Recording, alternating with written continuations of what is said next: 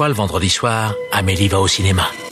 Encore Mais il vient deux fois par semaine maintenant celui-là Triste époque pour le cinéma. Vous trouvez ça normal Mais votre cinéma, votre cinéma, moi je trouve ça irrespirable Bah, j'en connais un qui va bien rigoler en lisant ça. Eh Daniel, explique-moi, c'est quoi le plan là? Je te demande pardon.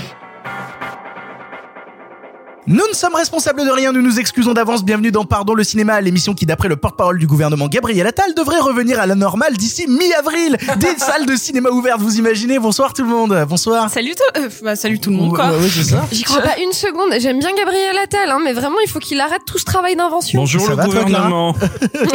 Cher gouvernement, écoute, attends, euh, chaque semaine un film que j'ai pas vu, qu'est-ce que j'ai pas vu, qu'est-ce que j'ai pas vu, j'ai jamais vu Il était une fois en Amérique. Moi non plus. Eh, moi Mon Dieu. Et là, on vient de perdre la quasi-totalité de nos auditeurs. Comment On tu l'a vas toi. Simon Bon écoute, moi ça va très bien, mais j'aime pas Gabriel Attal. Comment ça va Sophie Ça va très bien, j'ai des cœurs sur la main, je vous dirai plus tard pourquoi. Et comment ça va toi Marc Ça va, et je trouve qu'Yvan Attal a fait des bons films. C'est- alors, Ils sont pas de la même famille en fait. Non mais c'est son safe word. Dans cette émission, les extrêmes s'opposent puisque nous vous parlerons d'un film ultra débilement bourrin nommé Boss Level avec Frank Gillo et Mel Gibson, mais aussi de la dernière sortie Netflix, une comédie teen movie féministe réalisée par Amy Poehler intitulée Moxie. Simon vous parlera ensuite en bref d'un Prince à New York 2 sorti sur Prime Video, puis nous ferons un détour vers le passé afin de vous parler du film de science-fiction de 1956 intitulé Planète interdite. Mais d'abord, il est l'heure des actus. La vache, encore ces stupides actualités. Je déteste les actualités. Au cinéma, c'est comme ça et pas autrement. Ha ha Qu'est-ce qu'on passe au cinéma? Demandez à la patronne. Comme d'habitude, nous démarrons ces actus en vous remerciant de nous suivre, que ce soit sur les différentes plateformes de podcast où vous pouvez vous abonner pour ne rater aucun épisode, et même en notant sur iTunes l'émission avec une jolie critique, ou encore sur les réseaux sociaux avec le compte Twitter pardon le cinéma où l'on vous parle de l'actu du podcast ou de cinéma en général. Si vous voulez soutenir l'émission, vous le savez, vous avez envie de suites, de mugs, de stickers ou de t-shirts, et pour ça il existe la boutique Pardon le cinéma, ce qui nous permet ensuite de pouvoir acheter du miam miam, du glouglou, et aussi d'avoir quelques popoches remplis de sous-sous.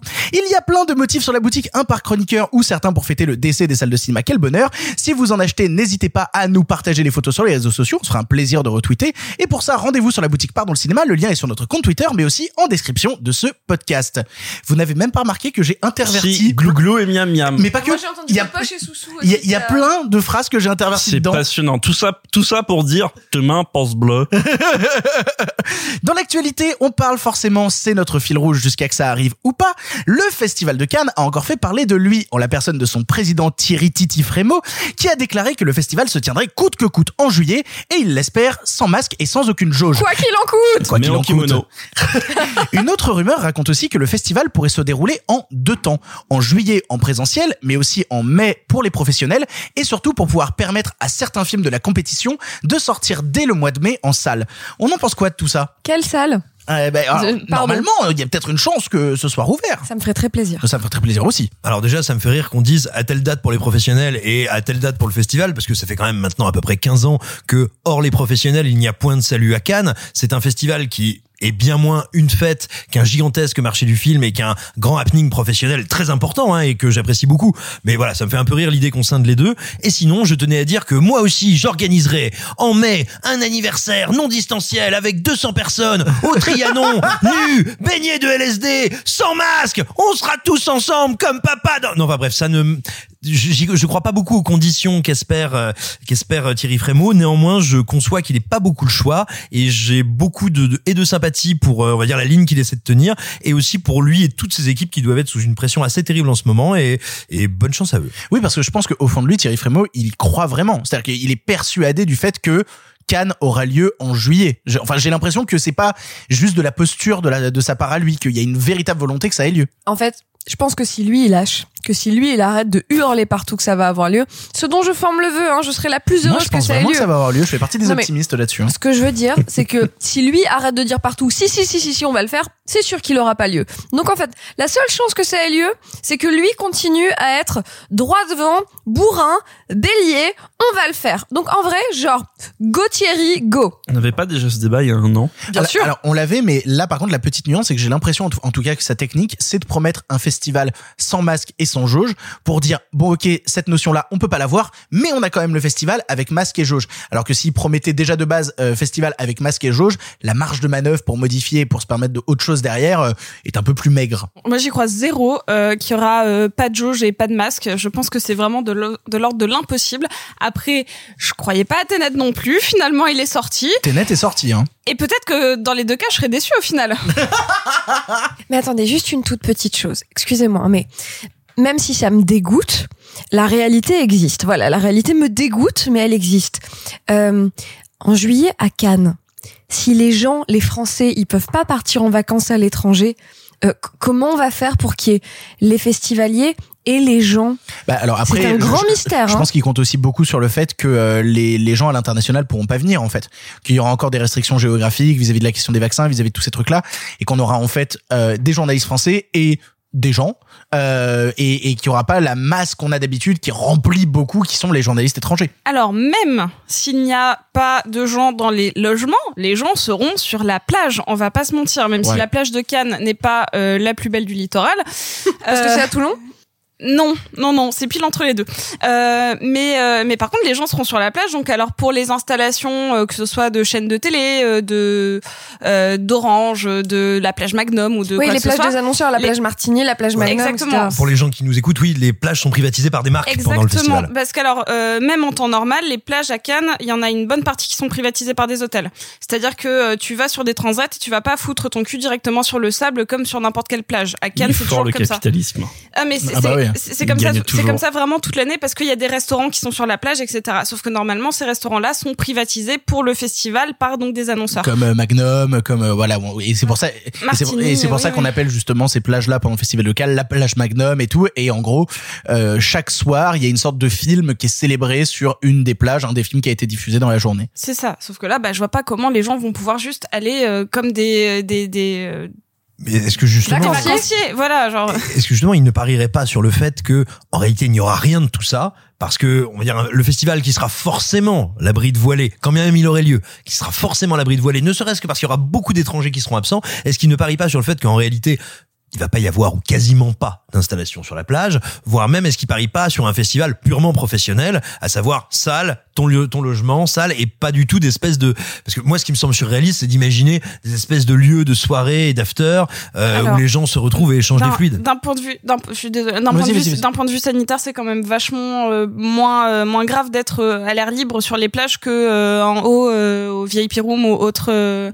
Oui, tout à à fait. la Ou au marché en bas. ou au marché en bas. Enfin, et en sachant vrai, que d'ici là, bon, c'est dans un genre différent, mais on aura les résultats du fameux, enfin bien bien avant même, du fameux test concert, du, plutôt l'inverse, du fameux concert test qui Ouais. est en avril, les, les deux. avec Indochine. Oui, ils, ils font Mais Indochine à mourir. Paris et ils font euh, IAM euh, ça, à, à Marseille. à Marseille. Et en plus, la petite notion qui est un peu particulière, Très bien et Indochine. c'est pour ça que c'est euh, justement du test. C'est oui, c'est très bien Indochine, je suis d'accord. Vu, Ah bah, ah bah, non, mais surtout, est- sept fois en concert, Ah, les mais attends, concert. surtout l'avantage, c'est que si les gens en sortent vivants, on sait qu'ils survivront au coronavirus. Non, ah non, alors par contre, la petite notion qui est assez incroyable sur ces concerts tests, c'est le fait que tout le monde va être testé avant, mais si t'as le Covid, tu rentres quand même. Parce que à, à la base, ils avaient dit qu'ils laisseraient rentrer, mais avec des conditions sanitaires, c'est-à-dire genre de l'espacement, des masques, etc., pour voir le taux de contamination Bah oui, par la le, suite. le- le but c'est quand même justement d'avoir bah, une preuve que si jamais on met 5000 personnes et une personne infectée au milieu, quelle est la répercussion? Quelle est la répercussion? Après, Marc est en train de vérifier, ce qui me permet pendant ce temps de poser une autre question vis-à-vis du festival de Cannes. On parle justement de la présence d'énormément de, de, de vacanciers, d'énormément de gens de ce, de, de ce genre-là. Euh, on a eu toujours un questionnement vis-à-vis du festival de Cannes au cours de ces dernières années, justement qui était devenu très professionnel, mais délaissé en fait par le grand public.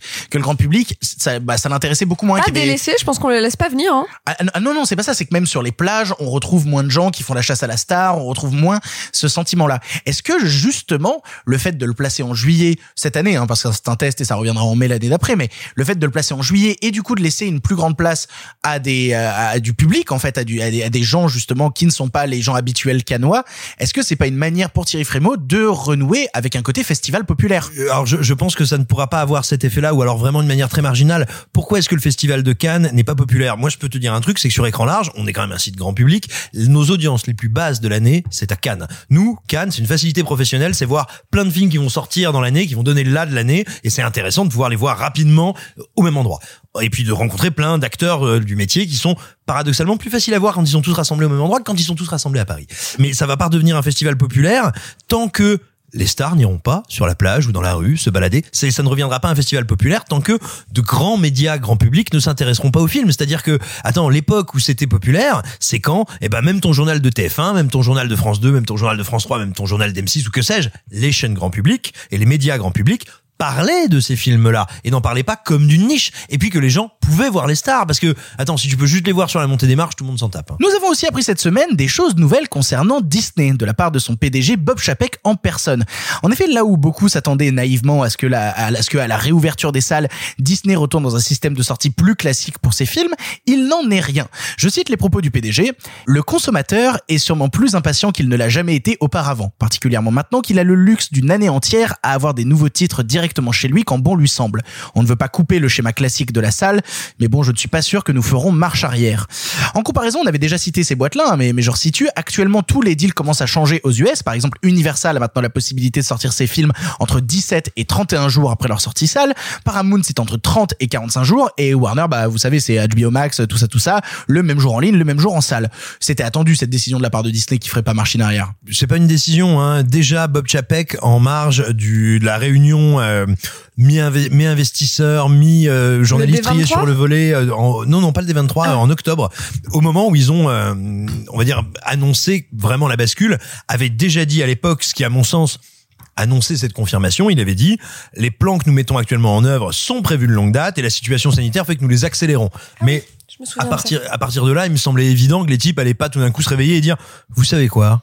Bah peut-être que notre plateforme, on n'a pas envie qu'il y ait tant de gens que ça. On préférerait qu'ils soient dans les salles et qu'on partage les revenus. Il y a un truc quand même qui est que on en a déjà parlé plusieurs fois ici.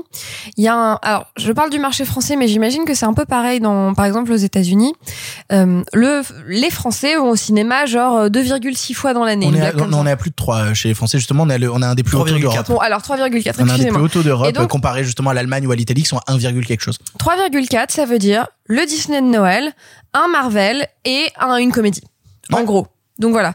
Et j'imagine qu'en fait, ça fait partie donc des films, l'énorme comédie, l'énorme film d'action super-héros machin, et le Disney de Noël ou le film d'animation de Noël, ça fait partie Enfin, c'est mon opinion, mais ça fait partie pour moi des seuls films qui ont encore une vraie viabilité en France. Je, ce n'est pas mon souhait. Enfin, en tout cas en salle. Ce n'est pas mon souhait. Mais c'est marrant. J'ai l'impression qu'en fait, c'est les seuls films qui, qui, en termes de marché, seraient encore pertinents à sortir en France. Ce n'est pas mon opinion. C'est vraiment une espèce de, de lecture que je fais de la salle et de l'habitude des Français. C'est c'est aussi pour qu'on en discute lecture un peu ensemble. hein. défaitiste quand même. Non, Ah mais j'ai pas dit que c'était mon opinion, j'ai dit qu'il y a un truc où tu vois, si les gens vont trois fois au cinéma dans l'année et que c'est notamment pour le Disney, retirer le Disney de la salle pour moi c'est encore plus absurde. Et- voilà, c'est ça que j'essayais de pas dire. voir trois autres films du coup? C'est pas con. Non mais tu vois voilà, il y avait ce truc de genre puisque les gens quand ils vont au cinéma, c'est pour voir le Disney, retirer le Disney de la salle, ça a encore moins de sens. Voilà, c'est ce que j'essayais péniblement de dire. Alors oui, mais alors je, je comprends très bien euh, ce que tu veux dire, mais euh, il me semble qu'il faut, il faut, on va dire, euh, euh, relativiser ton raisonnement avec deux choses. C'est que déjà, bah, encore une fois, comme c'est une moyenne, faut la prendre vraiment avec des pincettes, et surtout, c'est aussi une moyenne qui vaut pour d'autres choses que le Disney. C'est-à-dire qu'il y a des gens qui vont euh, acheter euh, des cinéphiles, qui vont acheter plein de formats physiques ou en tout cas plein de formats Lego et aller trois fois, parce qu'ils sont dans un petit bled à la campagne, trois fois seulement aller euh, bah, quand il y a un film d'auteur ou un film ou un pas Disney, un pas énorme blockbuster qui les intéresse. Et en fait, euh, de même, je suis pas convaincu que des Ils gens vont qui voir vont- la Palme, le César et ouais, OK. oui, mais tu vois, comme les gens qui achètent le Goncourt à Noël pour euh, le, le copain qui lit. Et, euh, et, et en réalité, euh, je, je pense que c'est très très dur de, de plaquer un truc aussi euh, aussi mécanique en fait. Et J'ai pas dit que c'était intelligent hein. non, non, bien sûr. Non, mais non, mais et surtout, euh, alors oui, en termes de masse absolue, c'est assez vrai ce que tu dis. Néanmoins, en termes de rentabilité, il y a des choses un peu différentes. C'est-à-dire qu'on voit que beaucoup de films français ou européens n'ont pas besoin des 4 ou 5 millions d'un Disney pour être rentables. Tu vois, on l'a vu par exemple avec Antoinette dans les Cévennes. Antoinette dans les Cévennes, à 500 000 entrées, c'est un énorme succès. 650. Eh ben, c'est un énorme. C'est un succès. Non mais en fait, Énorme excusez-moi, je l'ai formulé très maladroitement, mais ce que j'essayais de dire, mais- c'est que justement, pour moi, c'est c'est bizarrement, même pour un, une- un énorme blockbuster, et c'est marrant parce que j'avais dit un peu le contraire une autre fois où je m'étais dit, bah oui, évidemment, capitalistiquement, ça leur coûte moins cher que de payer une campagne market des exploitants des machins, mais tu vois, vu que c'est globalement les mastodontes des entrées salles, pour moi, ne plus les sortir en salle, c'est encore un peu chelou. Voilà. Mais, mais il ne parle pas de cesser complètement de les sortir en salle. Il parle Ah, de ne pas revenir en arrière. Wait C'est-à-dire, for it. Ouais, mais bien sûr, on est d'accord. mais justement, le but, c'est d'accompagner. C'est- horrible à dire, mais d'accompagner la transition numérique. Non, après, je, je te coupe, mais en, en France, ça correspond quand même à cesser les entrées, les sorties, les. Oui. Euh, je fais c'est la soupe au ouais. Euh, ça correspond quand même à juste ne plus sortir les films en salle. Parce que comme en France, ils sont soumis à la chronologie des médias, euh, bah là, ils- ça va aller directement sur Disney+, sur les autres plateformes, sur euh, Disney Stars, sur euh, Netflix, etc. Mais, mais est-ce qu'il se passerait peut-être de, de thunes comme euh, l'avait fait le Roi Lion à l'époque, qui avait fait 10 millions d'entrées C'est quand même assez gigantesque. Euh, moi, j'ai pris le, le raisonnement inverse et je me suis demandé si ce créneau-là était libre et qu'on se disait que les Français allaient en moyenne, donc c'est entre 3 et 4 fois, si en effet la sortie salle, qui reste quand même quelque chose de précieux pour les Français, on va pas se mentir, c'est pas pour rien qu'on est le premier pays d'Europe à aller le plus en salle. Est-ce que les gens, enfin les, les studios ou les producteurs vont se dire tiens, il y a un nouveau créneau, est-ce qu'on va plus privilégier l'animation familiale, est-ce qu'on va justement mettre plus de comédie, est-ce qu'on va réussir à s'insérer dans ce créneau pour remplacer Ah, remplacer. Est-ce que Like ça peut pas en fait amener un, un certain renouveau du cinéma français que, que Disney délaisse les salles? Exactement ce que je, cool. ce que, ce que- ouais, c'est exactement ça. Est-ce que justement, sachant qu'on a, on a quand même un- une très belle animation en France, on va pas se mentir, euh, souvent en partenariat, enfin ou en collaboration avec d'autres pays. Je pense au Québec, je pense au Japon, je pense à la Tortue Rouge, je pense à euh, Louise en hiver ou plein d'autres Et choses. en Europe en général, il y a The Wolf Walk- Walkers qui Voilà. devait sortir juste avant que les salles referment, qui est un film d'animation qui est magnifique. mais qui a atterri aux US sur Apple TV. Euh, sachant qu'on a des gros studios comme Illumination qui sont basés en France, est-ce que justement ça va pas laisser la place à ces studios-là pour devenir le gros blockbuster familial? Et pour le coup, justement, on a déjà vu, nous, des films qui vont sortir quand les salles réouvriront euh, et qui pourraient peut-être am- amener un certain renouveau.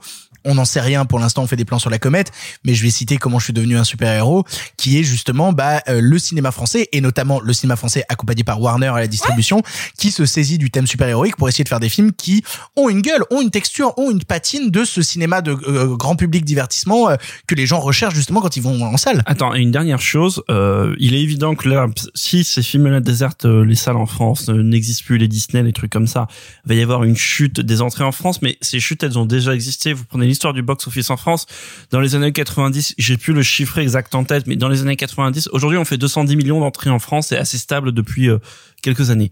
Dans les années 90, on était à 120 ou 130 millions d'entrées en France. Dans les années 60, on était à 400 millions. Ça vous donne à peu près un, un, un Ah, c'est comparatif. ouf. Ah mais oui. Et dans les années 90, on était vraiment tombé, je- donc l'époque, les visiteurs, donc l'époque où il y avait, les visiteurs faisaient lui tout seul 10% du box-office français, de la totalité. Donc on était tombé, voilà, à 120 millions, 130 millions. Donc, donc ça crée, bah voilà, c'est pour retomber sur ce que disait Sophie, ça va euh, faire un équilibre des pouvoirs différents qui va donner une situation un peu périlleuse pendant, euh, je sais pas, 2, 3, 4, 5 ans, je ne sais pas combien. Et avec ce qu'on connaît, ce qu'on a déjà débattu sur le CNC, le fait qu'il y aura moins d'argent dans le CNC qui se finance sur le ticket de cinéma, machin, mais ça obligera à penser différemment, production, diffusion, distribution, etc. Donc maintenant, on est au stade de, voilà, je dis un truc très bête, euh, plutôt que d'envisager le pire, euh, voir euh, comment on peut composer pour faire des choses un peu meilleures. Bah, Peut-être pour terminer, en fait, ça va se jouer. Est-ce que ça va devenir vertueux ou vicieux Comme cercle, ça se joue pour moi à deux données. C'est la capacité du CNC, donc faut quand même un peu bien le dire, de l'État, du législateur à soutenir et assurer les salles pendant ce moment de transition qui va être dur parce et, que et être un mais- médiateur. oui, oui, mais parce qu'il y a des salles qui vont énormément en souffrir et il faut qu'on arrive à empêcher qu'il y en ait trop qui ferment. Et un deuxième truc, c'est comment faire pour que ces autres distributeurs ou ces autres films trouvent le chemin de la promotion et de la visibilité parce que c'est bien beau de se dire qu'on va les faire exister, encore faut-il que le public sache que ces films sont en salle. Et une toute dernière chose, euh, euh, et vraiment après j'arrête dessus, ça fait- je dis souvent ça. Euh, N'arrête pas, c'est toujours très je intéressant. vais faire une démonstration Continue. en trois points. Bref, non, dernière chose à remettre en perspective enfin avec quelque chose dont on n'a pas reparlé parce que d'ailleurs il faudrait qu'on fasse un bilan. On ne le fera pas là parce qu'on n'a pas les données, mais c'est la question de la publicité au cinéma. Euh, non, À la la télévision. publicité à la télévision, pardon. La veux dire publicité les bandes cinéma à la à la télévision. télé. On en a parlé quand c'est passé l'année dernière, Oui, oui. mais il faudrait qu'on fasse un bilan. Bah pour le coup, alors je veux Parce pas, je, ça- je veux pas ça- tirer des plans sur la les, comète. Comment hein. les gens euh, sont au courant de ces films-là Bah, Bah, eh, je, je veux vraiment pas tirer des plans sur la comète, mais une des bandes annonces qui a été le plus diffusée à la télévision, c'est la bande annonce des Blagues de Toto. Et c'est un film français. et bah, ouais, et puis c'est surtout, euh, il est dans le top 3 des films qui ont fait le plus d'entrées en France euh, cette année. Donc Mais il n'aura euh, pas le César du public, c'est dommage. non, non, non. Alors le film qui a fait le plus d'entrées en France cette année, c'est Du Cobu 3 réalisé par Elie Semoun. C'est le film français qui a fait le plus d'entrées en France cette année.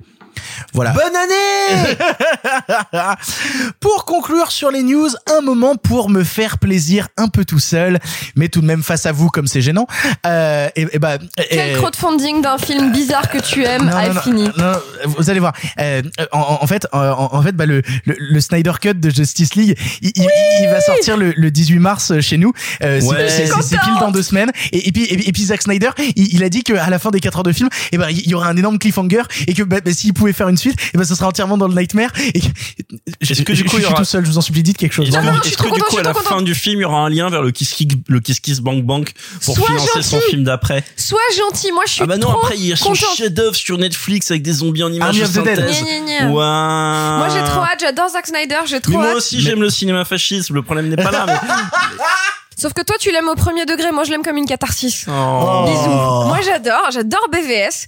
Euh, quand j'avais vu euh, Justice League, c'était un énorme gâchis et vraiment j'ai passé toute la séance à souffrir en me disant mon Dieu ce que ça aurait pu être, ce que ça aurait dû être. Euh, la plupart des gens qui ont vu le Snyder Cut de BVS étaient d'accord pour dire ok. Ok, je vois ce qu'il. Moi, j'adorais la version même de base, mais tu vois. Ah, moi, moi, moi, je suis. Euh, La version longue est sublime. Non, mais voilà. Ah, oh, merci Simon pour ça.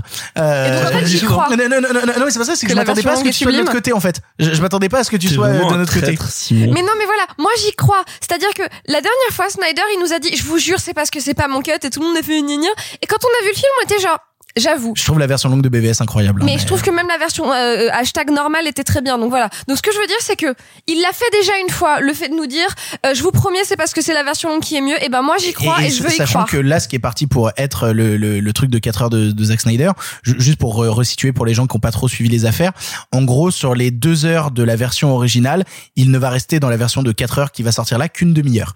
Donc c'est-à-dire il reste que... ses plans à lui. Il a enlevé tous les plans de Josh Whedon. Il a tout enlevé. Tout, Ouais, ok. tout ce qui avait fait Joss Whedon, il l'a enlevé. Et donc, du coup, il y aura Ça va être 30 bien. minutes des deux heures du film originel et 3h30 d'images inédites. Ça va être super. Et puis il y a un truc, hâte. il y a un truc qui est quand même extrêmement excitant, c'est que ça ne peut pas, je veux dire, physiquement, matériellement, chimiquement, c'est impossible, ça ne peut pas être aussi mauvais que la bande-annonce et la séquence promo actuelle. Donc, à un moment, on va arrêter de souffrir. Et ça, c'est beau. J'ai envie de frotter de la couenne sur tes lunettes. Non, je- et une dernière chose, juste, on, on s'en bat les couilles, on veut une intermezzo. On veut,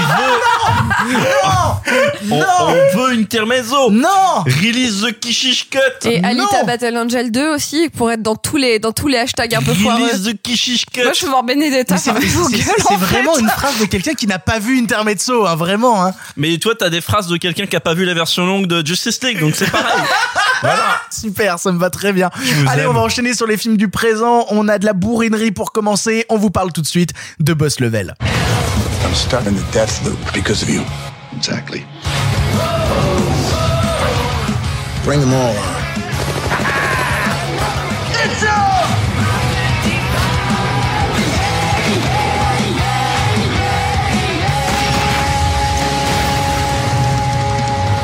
I can do this all day.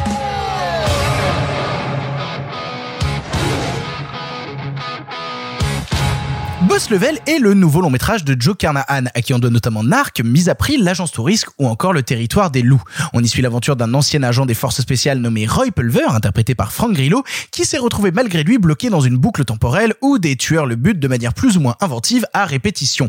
Il lui faudra recommencer, recommencer, recommencer et mourir encore et encore afin de combattre le méchant Mel Gibson et retrouver sa douce ex-épouse Naomi Watts.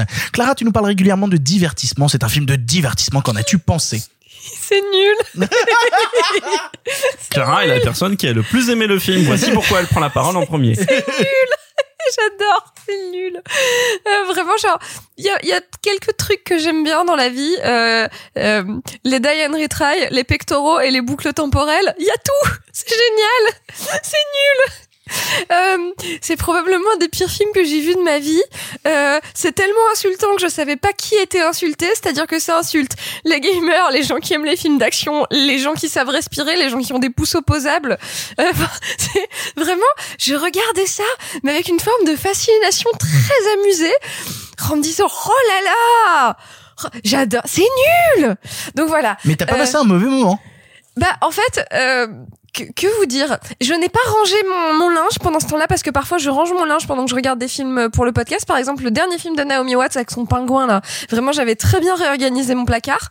Euh, donc là, vraiment, j'ai regardé le film et vraiment, je riais nerveusement. D'ailleurs, en vous l'écrivant un petit peu par message dans notre conversation à nous, j'arrivais pas à comprendre qui est-ce que c'était censé insulter. Attends, on a une conversation?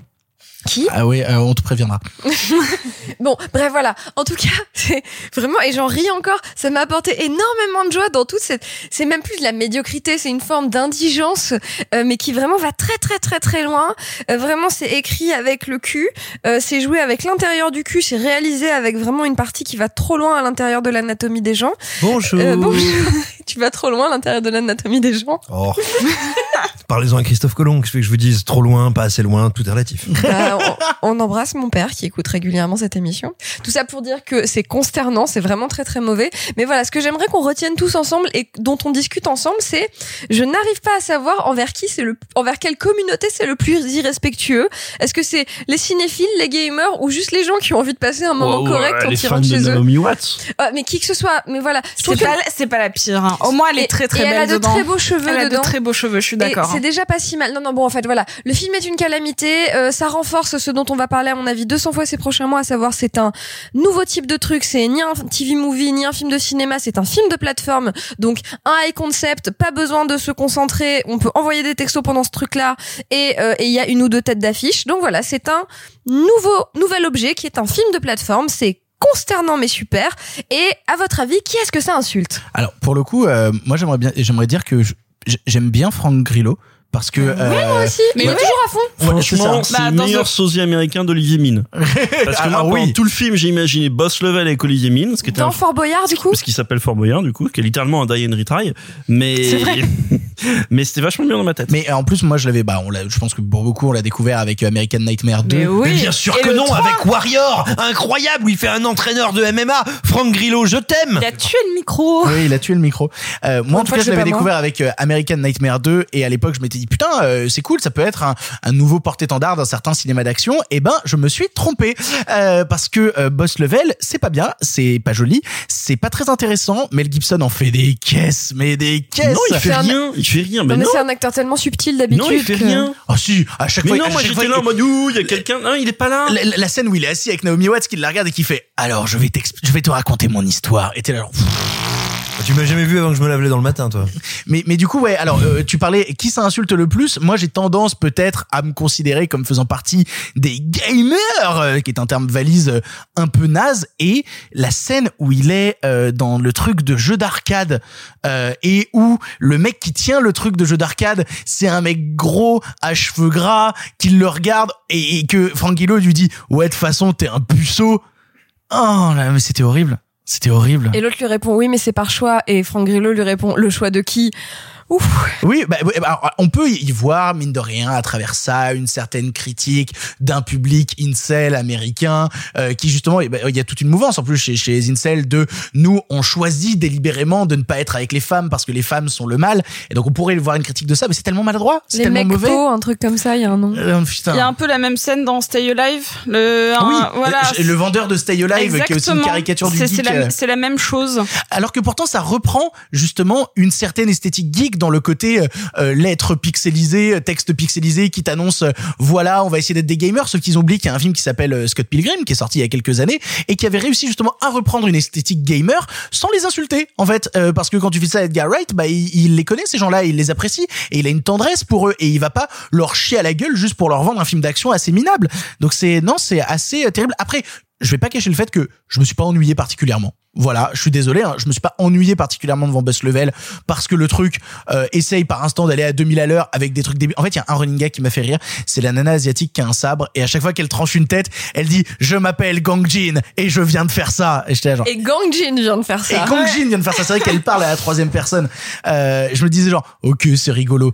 Mais c'est tellement court, c'est tellement stupide. Et surtout, bah, il manque 20 minutes au film. Euh, C'est-à-dire que quand le film se termine, la dernière scène, on se dit, ok, c'est fini.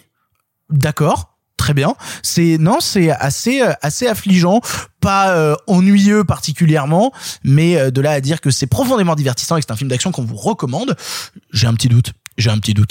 Marc, toi, t'en as pensé quoi de Boss Level? Toi qui en plus a- aime bien Joe Carnahan. Ouais, alors j'en ai pensé du mal, mais vraiment, vous vous imaginez pas à quel point. Donc ouais, j'aime bien plutôt tous les films que tu as cités de Joe Carnahan sont assez sympas, euh, particulièrement Narc et particulièrement évidemment Le Territoire des loups, mais même euh, l'agence touriste, c'est un, un divertissement bien gras mais bien sympathique et, et, non non euh, comment dire qui n'est pas dédué de savoir-faire de mise en scène. Là, il y a rien de tout ça dedans. Euh, moi, ce qui me fait chier avec Joe Carnahan, c'est que c'est lui qui devait faire euh, Bad Boys 3 à un moment et que bah, Bad Boys 3 avec Joe Carnahan, j'étais assez curieux et, euh, et Bad Boys 3 est devenu ce que c'est euh, CF émission top flop, euh, enfin plutôt flop du coup.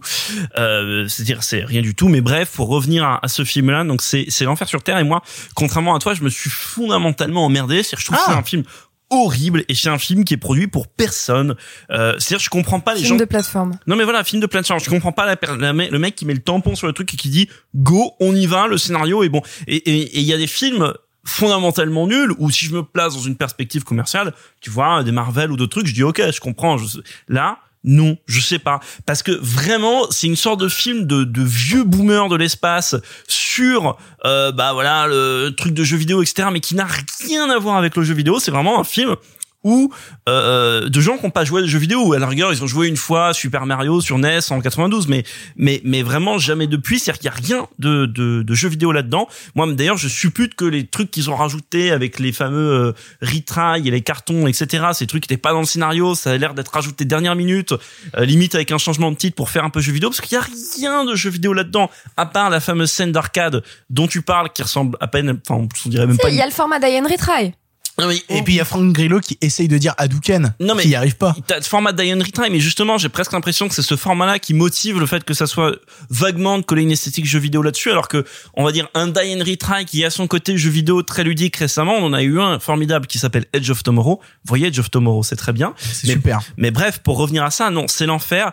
En termes de scène d'action, le découpage rend la moindre scène. Il y a, y, un, il y a un peu de tout. Il y a des combats au flingue, il y a des combats euh, avec des explosions, à main nue, au sabre, etc.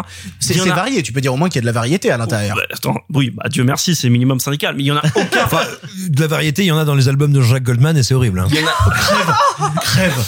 On respecte Gigi ici. il y en a aucun qui est découpé d'une manière un minimum euh, j'allais dire lisible, même efficace, tu vois, le truc le plus bateau du monde. Il y a aucune explosion dans le film qui est faite en vrai. Il y a que des trucs. À un moment, en arrière-plan, il y a une voiture qui explose. La, la voiture en elle-même, le- le- la carcasse ne bouge pas. Cool Juste- guy, don't look at explosion. Non, mais c'est surtout, ils ont vraiment collé explosion.gif sur la voiture. Et, et, et tout le film, j'ai vraiment passé un moment douloureux parce que comme tu dis, en plus, il y a ce côté vraiment très respectueux, dénué d'idées, dénué d'envie. Euh, personne, voilà, en plus, personne n'a envie de faire ce film. Et enfin, euh, oui, tu, on disait à qui le film manque le plus de respect Bah Mel Gibson. Parce que, mais non, mais vraiment parce que on, veut- alors, on va pas se mentir, la carrière de Mel Gibson, elle est ce qu'elle est. Euh, Hors micro, on, on, on l'a comparé un peu avec celle de Bruce Willis, et c'est vrai que c'est pas fondamentalement faux. Mais maintenant, prendre Mel Gibson pour lui faire faire ce qu'il fait dans le film, c'est-à-dire fondamentalement pas grand-chose en fait. Littéralement, il intervient euh, à trois quatre moments dans le film et dont la moitié c'est pour un, des tunnels de dialogue dont on n'a rien à foutre. Les deux premières séquences où il intervient, c'est des tunnels de dialogue et on n'est pas venu chercher ça dans ce film-là. Donc non, Boss Level, c'est vraiment un des dix plus mauvais films que j'ai vus, on va dire, sur ces cinq dernières années. Clairement, un des pires films d'action qui a été fait euh, récemment. Et vraiment je ne sais pas à qui le film s'adresse. Est-ce que c'est pour des jeunes? Mais euh, moi je non je pense pas. C'est ça ressemble vraiment à un film de vieux cons. Est-ce que du coup c'est pour des vieux cons? Bah non parce que c'est pas satisfaisant non plus. Donc euh, je sais pas c'est c'est point d'interrogation ce film Est-ce qu'on peut reparler de l'agent de Naomi Watts qui la boucle vraiment sur des trucs à la con? Mais elle a des jolis cheveux dedans. Elle a un espèce de blond gris qui m'a vraiment beaucoup intéressée. C'est-à-dire que j'ai passé vraiment beaucoup de temps à me dire c'est blond, mais c'est gris, mais c'est vraiment très Vous intéressant. vraiment qu'on l'a engagé pour ses cheveux? Si oui, Peut-être, hein. moi j'en suis persuadée. C'est terrifiant. Sophie, toi qui adores les films d'action bourrin et testostéronés, qu'est-ce que tu as pensé de Boss Level? Ah là là, c'est mon film préféré de l'année, de la semaine. Non. Si vous aimez le réel, regardez Le Territoire des loups. Si vous aimez les boucles temporelles euh, qui, qui... Regardez Pal- Palm Spring, mais sinon, si vous voulez regarder un truc un peu thriller, euh, regardez euh, Time Crimes euh, de Nacho Galongo. Vi- Villagon- Villa- Ah merde, De pardon, Nacho. je l'ai raté. Je l'ai. Robert oui, non. Vigalondo, donc euh, voilà, de Nacho Vigalondo, euh, qui, qui, qui est super. Vu que j'aime pas genre juste euh, défoncer des films même si je me suis profondément emmerdée que j'ai trouvé ça nul euh, je suis pas du tout une gameuse à part les Sims Animal Crossing euh, bah en plus euh, genre je, Mais du coup, t'es plus gameuse que les gens qui ont fait le film. certainement Et en même temps, si tu joues à Animal Crossing, euh, t'as forcément vu des navets. C'est vrai. Tous les dimanches matin pardon. Oh, c'est très joli ça. c'est c'est très joli. Euh, non bah le seul truc que j'ai bien aimé c'est que euh, il y a euh, Ken Jeong dedans qui est un acteur que j'adore euh, qui est euh, Community. Community. Et euh, voilà qui, qui fait un petit caméo dedans. Et en fait j'ai j'ai tellement rien à dire sur le film. Je l'ai vu passer comme euh, comme un fond d'écran extrêmement C'est c'est long aussi le taré dans les films Very Bad Trip. oui oui oui non mais pour moi ce sera toujours genre euh, Ben Chang dans euh, genre Ouais. dans, dans Community genre forever Il y quoi a aussi, il y a aussi Michel Yeo qui est venu se perdre là. Oui, C'est vrai. qui apparaît trois minutes. Ouais, ouais, qui vraiment est venu se perdre. Elle est assise dans le fond. Elle est littéralement assise Oui, dans le fond. C'est un PNJ. C'est vraiment ça. Et, et pour les films un peu entre, je vais mettre des gros guillemets, genre de gamer, euh, je, je me souviens avoir vu au cinéma Ultimate Game euh, que je- du coup qui, qui me qui me parlait pas beaucoup à moi, j'étais pas la Et, et puis cible. est pas très respectueux pour les gamers non plus. Hein. Oh, Non, mais on s'en bat les couilles d'être Voilà, respectueux mais- pour les gamers, mais c'est nul, mais c'est un peu mieux, tu vois. Voilà, mais au moins, je, genre, n'était, je, vraiment, je peux pas me situer sur euh, est-ce que le film me parle ou pas en tant que gameuse. Moi, j'en sais rien. Encore une fois. euh, Il y a une scène de comédie musicale qui sert à rien. donc Exactement. super. Et déjà, je m'étais dit, bon, certes, il est, j'ai un, j'ai l'impression qu'il essaie de s'adresser aux gamers, mais peut-être que c'est raté, mais je peux pas juger, j'en sais rien. En vrai, Haute Mais- Tension 1 et 2 s'adressent plus aux gamers que Ultimate Game. hein. Clairement. Je suis d'accord avec toi, mais si je puis faire une parenthèse. Non, pardon. Vas-y, vas-y, vas-y, Non, mais vas-y. juste pour dire, je- c'est un film qui se moque des gamers, mais c'est un film qui comprend les mécaniques de leur jeu. Je, j'en- perso, j'en sais rien, mais en tout cas, je me t'ai dit, au moins, le film tente des trucs. C'est-à-dire que euh, il est too much, il est généreux, et en fait, c'est ça. Je suis pas ni une gameuse, ni une fan de films d'action. Je pense que vous l'avez compris. euh, hashtag les choses qu'on dit, les choses qu'on fait. Euh, mais au moins, j'aime quand le film essaye euh, de tenter des trucs, de, de me dire, tiens, euh, toi aussi, qui est pas, je, je te divertis assez pour t'emmener dans mon univers un petit peu foldingue, ce qui pourrait être complètement le cas dans ce que dans ce côté un peu boucle temporelle, qui pourrait être extrêmement ludique. On va pas se mentir. Et bah là non, je me suis juste extrêmement fait chier et euh, et ma mère va trouver que je suis vulgaire. Bisous maman. Simon, pour conclure. Je, je vais pas dire que c'est le film du renoncement pour Joe Carnan, parce que je n'en sais rien, je ne suis pas dans le secret de son âme. En tout cas, c'est son premier échec total vis-à-vis du public parce que tous les films qu'il a réalisés sont intéressants. Tu le disais Marc, même l'agence Tourisque, il y a de la mise en scène, il y a de l'inventivité, il y a une patte, il y a quelque chose de lui. Euh, ensuite, il s'est retrouvé d'abord sur Death Wish qu'il a écrit puis qu'il devait réaliser. Bon, puis ensuite Bruce Willis est arrivé donc parce que c'est un homme digne, il est parti. Euh, après, il y a eu euh, donc voilà Bad Boys 3 qui est devenu Bad Boys for Life. Bref, c'est un habitué des projets qu'il qu'il initie et euh, dont il doit se retirer parce que Hollywood lui fait oui mais non mais forcément des euh, des intestins de bébé euh, au premier plan c'est gênant c'est un peu dark. Et et là, on se disait, oh tiens, il a fait Boss Level. Et il y avait des premiers signaux qui ne trompaient pas, c'est qu'à part euh, deux photos de tournage, aucune nouvelle, alors que on sait que le tournage terminé pendant plus d'un an. Le film devait sortir en salle, puis plus aucune nouvelle. Puis le film devait sortir en physique, puis euh, plus aucune... Ah, Covid et, donc là, on a encore attendu quasiment un an pour finalement le voir débarquer en Blu-ray, VOD, euh, DVD ça indique quand même un grand trouble au moment de la production et de la post-production du film. Et manifestement, moi, c'est la première fois où je me dis, mais qu'est-ce qu'il est en train de faire? Et notamment, à mon sens, ça se voit parce que Carnan, ça a toujours été un très grand narrateur. Et là, déjà, il y a un truc tout con. On a une histoire de boucle temporelle, de progression du personnage. Et ben, il est tellement perdu que pour essayer de faire semblant de dynamiser son récit, il nous le raconte pas dans l'ordre. Or, une histoire de boucle temporelle, de progression et de rapport au fait de mourir, revenir, mourir, revenir, si tu casses euh, bah, littéralement hein, la chronologie, bah tu casses la progression de ton héros, tu casses ses enjeux, tu casses son rapport au monde. Et pire que ça, tu te retrouves avec un truc qui est terrible, c'est Frank Grillo, moi qui est un acteur que j'adore, qui est un acteur extrêmement expressif, mais pas un acteur subtil. Tu lui demandes de faire tout le lien de ton récit à la voix off. Et ça ne peut pas marcher avec Frank Grillo. Frank Grillo, il est expressif quand physiquement il est torse nu. Là, tu fais genre ah bon, eh ben il va me briser le crâne entre deux tétons, c'est dommage. Il est extrêmement expressif quand tu as des running gags sur sa mort, où là tu sens que le mec se lâche, il a envie de rigoler, il essaie de faire son Jim Carrey, évidemment pas avec ce talent-là, mais il est créatif, il s'amuse avec son corps, il s'amuse il s'amuse avec son visage. Et puis on est à ce niveau de déréliction narrative qu'au milieu du film, il te dit bah, je sais vraiment pas ce qui a pu m'arriver. Je sais pas pourquoi il y a une boucle. Laissez-moi vous raconter la journée d'avant où j'étais avec mon ex-femme qui travaille sur un truc spatio-temporel. Pardon Jean-Michel Tebé, qu'est-ce qui se passe? Donc c'est très très compliqué parce que le film est stupide et il est jamais stupide pour me faire rire, il est stupide parce qu'il est bête quoi.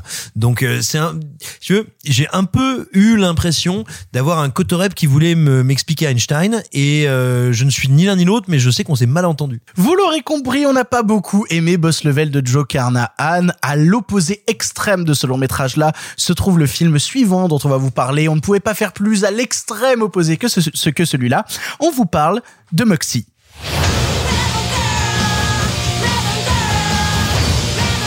I hate that we are shoved aside, dismissed? Nobody does anything. Nobody listens to us.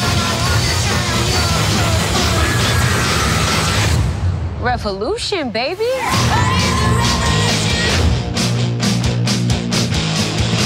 Hey, ladies first.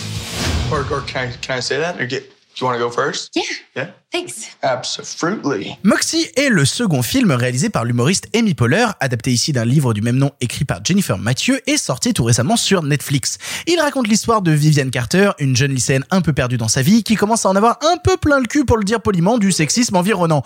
Décidant de s'inspirer du passé féministe de sa mère, elle lance un fanzine nommé Moxie et accompagnée de ses amis aussi remontés qu'elle, elle compte bien réussir à faire changer les choses dans son lycée. Sophie, tu as vu le film, qu'en as-tu pensé? Je l'ai vu deux fois déjà.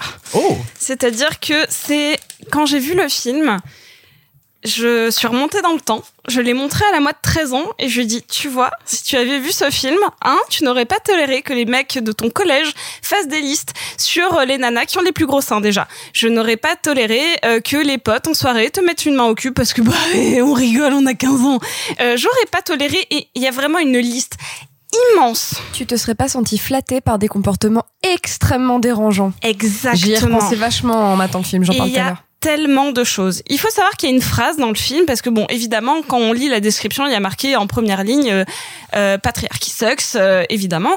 Et le film s'adresse vraiment, en grande majorité, aux ados, les euh, et c'est c'est même précisé dans le film puisqu'ils disent euh, genre à un moment elles sont toutes ensemble elles disent euh, euh, for girls everywhere. Elles disent pas for women for girls c'est vraiment pour les filles pour les ados les santes Euh, parce que le film soulève pas mal de points c'est-à-dire le euh, sexisme latent euh, le et en- ce qui est très intéressant et je vais essayer d'être vraiment très précise le film se passe dans une ère post-MeToo, dans l'ère actuelle, il n'y a pas de souci. On a conscience déjà, il y a la plupart des gamines qui sont déjà pas forcément éduquées, mais qui ont conscience. Elles sont un peu présensibilisées. Voilà, elles sont présensibilisées. Elles savent qu'il y a quelque chose qui va pas, mais de là à passer le pas, on est dans une dans une génération qui qui est imprégnée de ça, mais qui est on on, a- on l'a pas dépassé encore. On est pleinement dedans.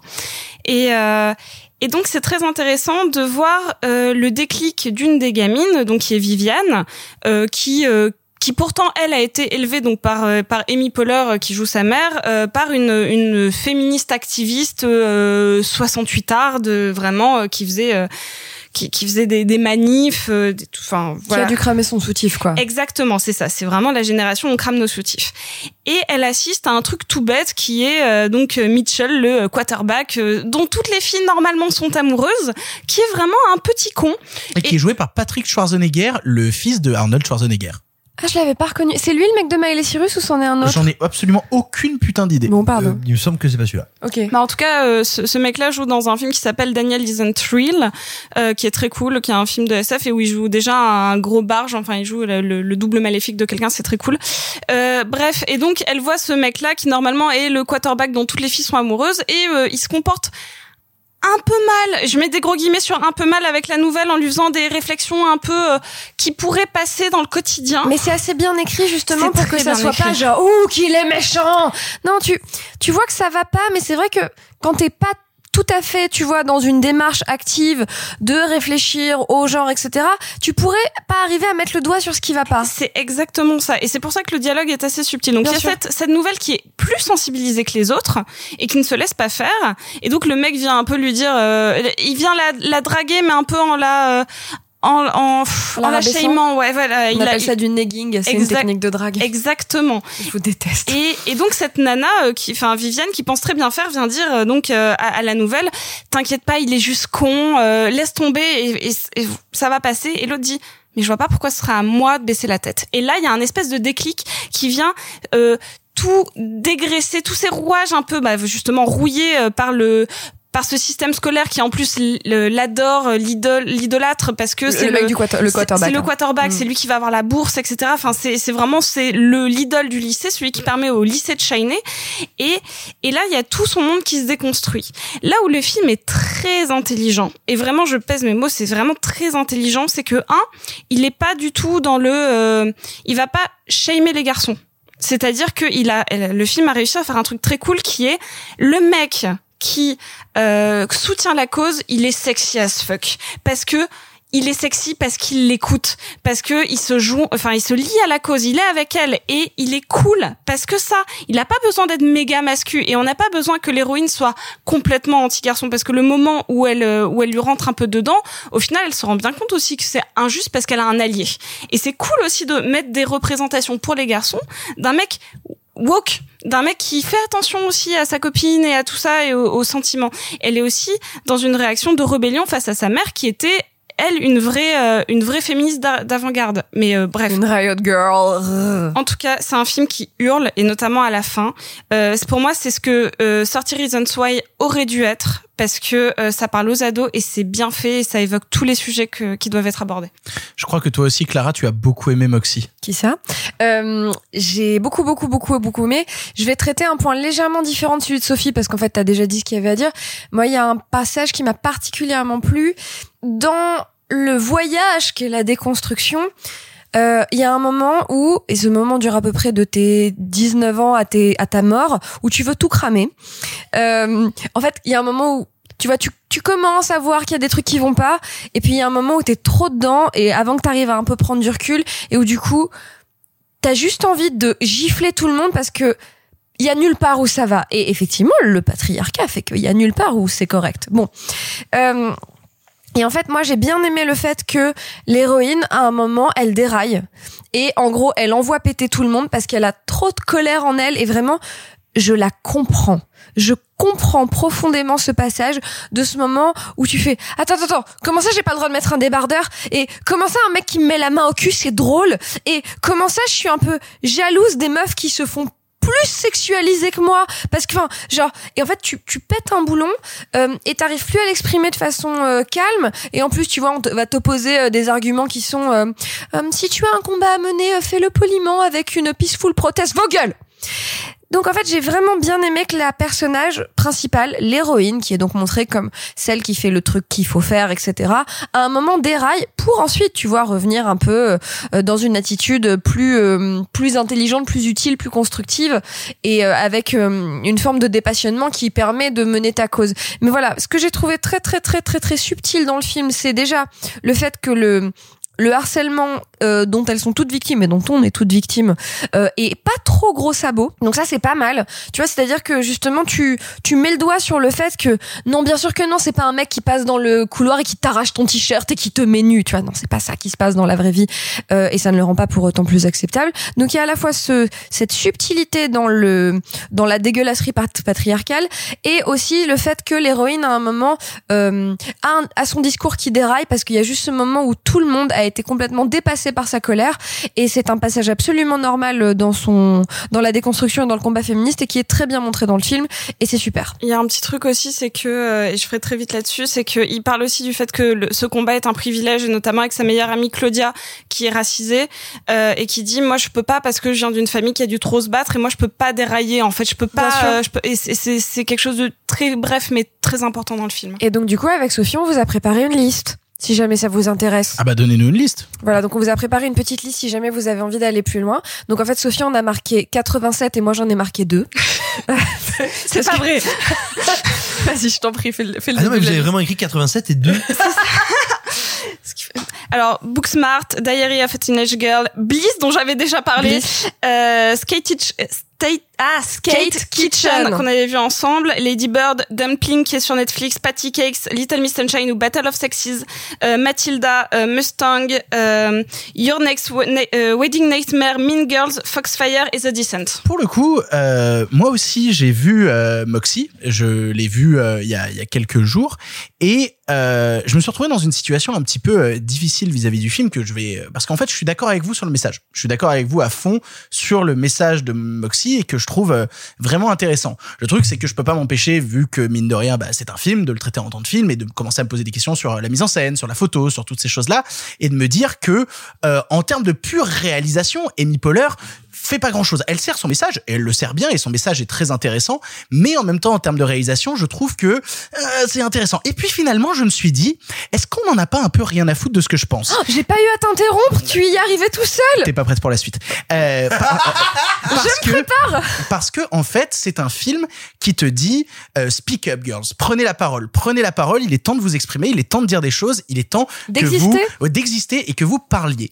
Et en fait, moi, j'ai vu ce film avec ma chère qui est une passionnée de teen movie. Elle est passionnée de teen movie. Elle a vu à peu près, je pense, tous les teen movies qui sont sortis sur Netflix, que ce soit à tous les garçons, que ce soit même les séries Sex Education et tout.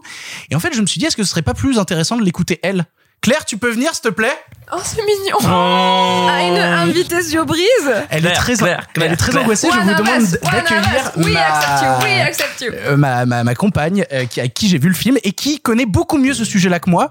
Du coup, pourquoi j'ouvrirais ma gueule et pourquoi je laisserais pas plutôt la parole à elle? Oh, elle a le fauteuil du chef en plus. C'est toi la chef maintenant, Claire? C'est moi. Pour toujours. D'ailleurs, merci beaucoup, merci Clara, merci.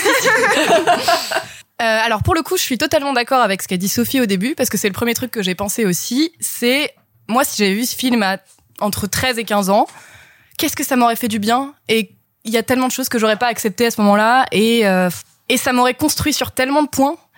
Et pour le coup, c'est vrai que je suis une très grande fan de teen movie, donc je absolument bouffé tout ce qu'il y avait sur Netflix euh, actuellement, que ce soit justement Sex Education euh, qui me fait beaucoup penser à certains aspects euh, à Moxie sur certains points. En tout cas au niveau construction et au niveau euh, justement au niveau sexisme ordinaire euh, dans ce sens-là. Et à côté de ça, moi je pense à la moins de 15 ans et moi à 15 ans, ben euh, mon film de référence en termes de teen movie c'était LOL. Et quand on regarde LOL, globalement, on est sur du sexisme ordinaire, on est sur euh, des remarques permanentes euh, de tous les mecs du film, de euh, oh là là, elle, elle porte en permanence des jupes courtes, donc c'est forcément la chaudesse de service.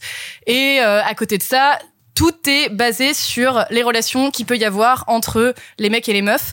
Et c'est ça aussi qui me plaît dans Moxie, c'est que certes, il y a ce côté oh là là, il y a un petit crush mignon et euh, c'est très cool. Et en plus de ça, oh là là, ce crush en particulier, il fait pas une seule connerie dans le film. Et qu'est-ce que j'ai eu peur qu'il dérape à chaque fois. Et au final il a pas dérapé. Et j'étais si contente ne serait-ce que quand j'ai vu des petites étoiles et des petits cœurs sur ses mains. Et, euh, et ça fait du bien aussi que euh, l'entièreté du film soit pas euh, basée sur justement une relation amoureuse entre un mec et une meuf deux ados. Alors que euh, quand tu regardes euh, bah justement euh, Victor l'a cité mais quand tu regardes à tous les garçons quand tu peux regarder bah Booksmart c'est pas la même chose parce Non, que pour Booksmart, le coup on Booksmart est déjà- euh, Très différent. C'est un film sur la sororité, je crois qu'on l'a pas dit tout Ouais. à l'heure. C'est vraiment un film sur la sororité. Et effectivement, il y a un love interest, mais c'est vraiment un film sur leur relation entre elles. Et C'est ça. qui est intéressant. Et justement, ouais, le fait que ce soit basé juste sur ça et que la relation entre deux ados soit un à côté, ça fait du bien parce que euh, justement, on reste pas sur les les, les choses basiques qu'on peut voir d'habitude et euh, et ouais, non, moi ça m'a beaucoup plu sur beaucoup d'aspects. J'étais hyper contente à la fin du film.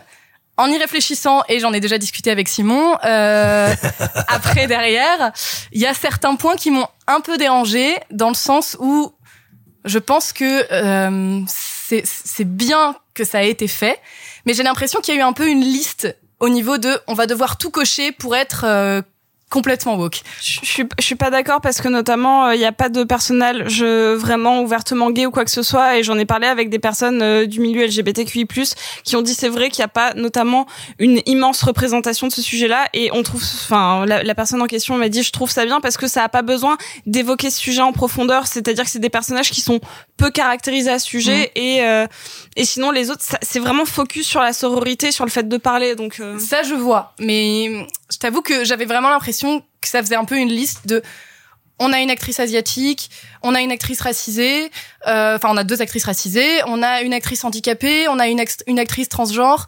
Le- ce truc sur la liste, je l'entends hein, Mm. et je le ressens aussi. Et en même temps, en fait, quand tu regardes un film d'action, il y a aussi une liste et personne se dit ah ok donc ils ont fait telle action, telle action, telle action, telle action. Donc en fait, je comprends ce que tu Mhm. veux dire, mais c'est juste que la checklist d'autres types de films, on y est tellement habitué qu'on la voit même plus.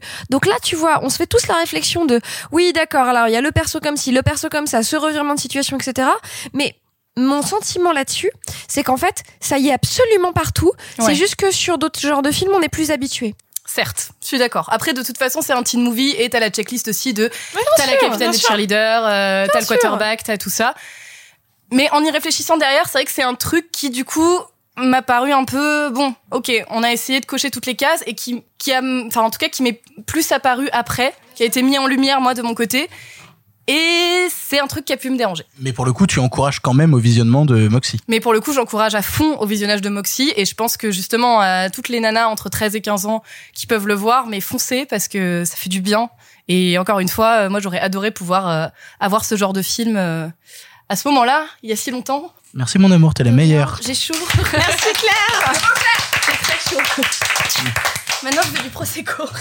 Tu fais ça toute la semaine maintenant. Je reprends ma place derrière le micro. Il reste qu'une seule personne qui doit s'exprimer sur le film.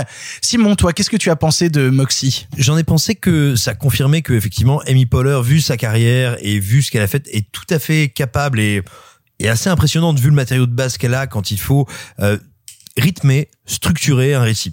Indiscutablement, on s'ennuie pas devant le film. Indiscutablement, même des dialogues que je trouve pas très intéressants, mais je parle, non mais je veux dire stricto stricto sensu en termes de tempo, en termes de matière première de dialogue, elle arrive à leur donner du rythme justement, et par la mise en scène et par le montage. Euh, je trouve que Adley Robinson, on n'a pas dit son nom, euh, la comédienne principale est assez brillante. Qui Et- jouait dans euh, I Just Want to Ending Things, le, le, le Kaufman. Je trouve qu'elle a une jolie nuance. Elle a, elle a vraiment beaucoup de jolies nuances. Et je tenais à rappeler ça avant d'en passer à ce qui me semble être les nombreux problèmes du film. Vous l'avez dit, j'aurais aimé avoir ce film quand j'étais jeune. Je pense que et ça vaut pour moi parce que c'est quelque chose que j'ai dit sur d'autres films dans les émissions. Donc je dis ça en m'incluant dedans. Quand on commence à penser le cinéma aussi comme quelque chose comme un produit édifiant. Quand on dit c'est un film édifiant, c'est un récit édifiant, rappelons-nous qu'à une époque, un film édifiant, eh ben c'était naissance d'une nation. Je pense que penser le cinéma comme ça et en se disant on doit être édifié et ça peut nous faire du bien et ça peut être un outil, c'est dangereux. Est-ce que tu Le- viens vraiment de comparer Moxie à Naissance d'une nation de Griffith? Absolument pas. Je viens de comparer le fait de considérer le cinéma comme un outil éducationnel. Je viens pas de considérer les films. Je viens de dire le fait de considérer le cinéma comme un outil éduca- éducationnel, c'est problématique parce que c'est aussi accorder ça aux gens à qui on n'est pas d'accord. Et ça peut poser un problème à ce niveau-là. Évidemment, je compare pas les deux films, ça n'a pas de sens. Non, moi j'ai un problème très très simple avec le film, c'est que euh, pour moi, euh, je vais pas vous dire le ah je l'ai pas du cinéma. Ça veut rien dire. Je déteste cette formulation. En revanche, pour moi, c'est très difficile à appréhender parce que j'estime que ça n'est pas un récit. Il n'y a pas d'enjeu. Il n'y a pas de conflit. Non, non. les personnages ne- n'ont jamais aucun parcours. L'émancipation? Le fait que la principale s'oppose et que ce soit une femme et que ça prouve un, vrai- Non, un vrai non, conflit. non, elle ne s'oppose pas. Elle reste absolument. Non, pardon, non, si bien sûr elle s'oppose. Excuse-moi. Non, je veux dire, elle reste absolument inamovible pendant tout le film. Et à une raison et à un moment, pour une raison magique, tu sais pas pourquoi elle fait. Oh là, c'est trop. Et pire, le C'est film. un viol Non, attends, mais alors, C'est ah, mais- juridique Alors c'est très intéressant que tu dises ça. C'est très intéressant que tu dises c'est un viol parce qu'il y a quand même un énorme, mais un énorme problème dans le film. C'est que comme justement il doit cocher des cases, comme il doit correspondre à son époque, et ben comme il doit tout faire et tout cocher, effectivement le mépris quotidien de merde des garçons. Bah tu sais quoi, c'est traité exactement au même niveau que le viol. Pire, le viol est la problématique qui prend le moins de temps. J'ai envie de te gifler. Je t'aime d'amour, Ah, hein, mais mais, vraiment, euh, je vais te gifler aussi. Ah, mais, mais, mais je vous en prie, mais il Alors. y a pas de problème. Je trouve, attends, attends, juste pour terminer, et puis non mais juste pour terminer cette phrase-là, je trouve que le film, justement, a un monstrueux problème de gradation et de mise en perspective de ce qu'il raconte, et qu'à ce niveau-là, il est assez odieux.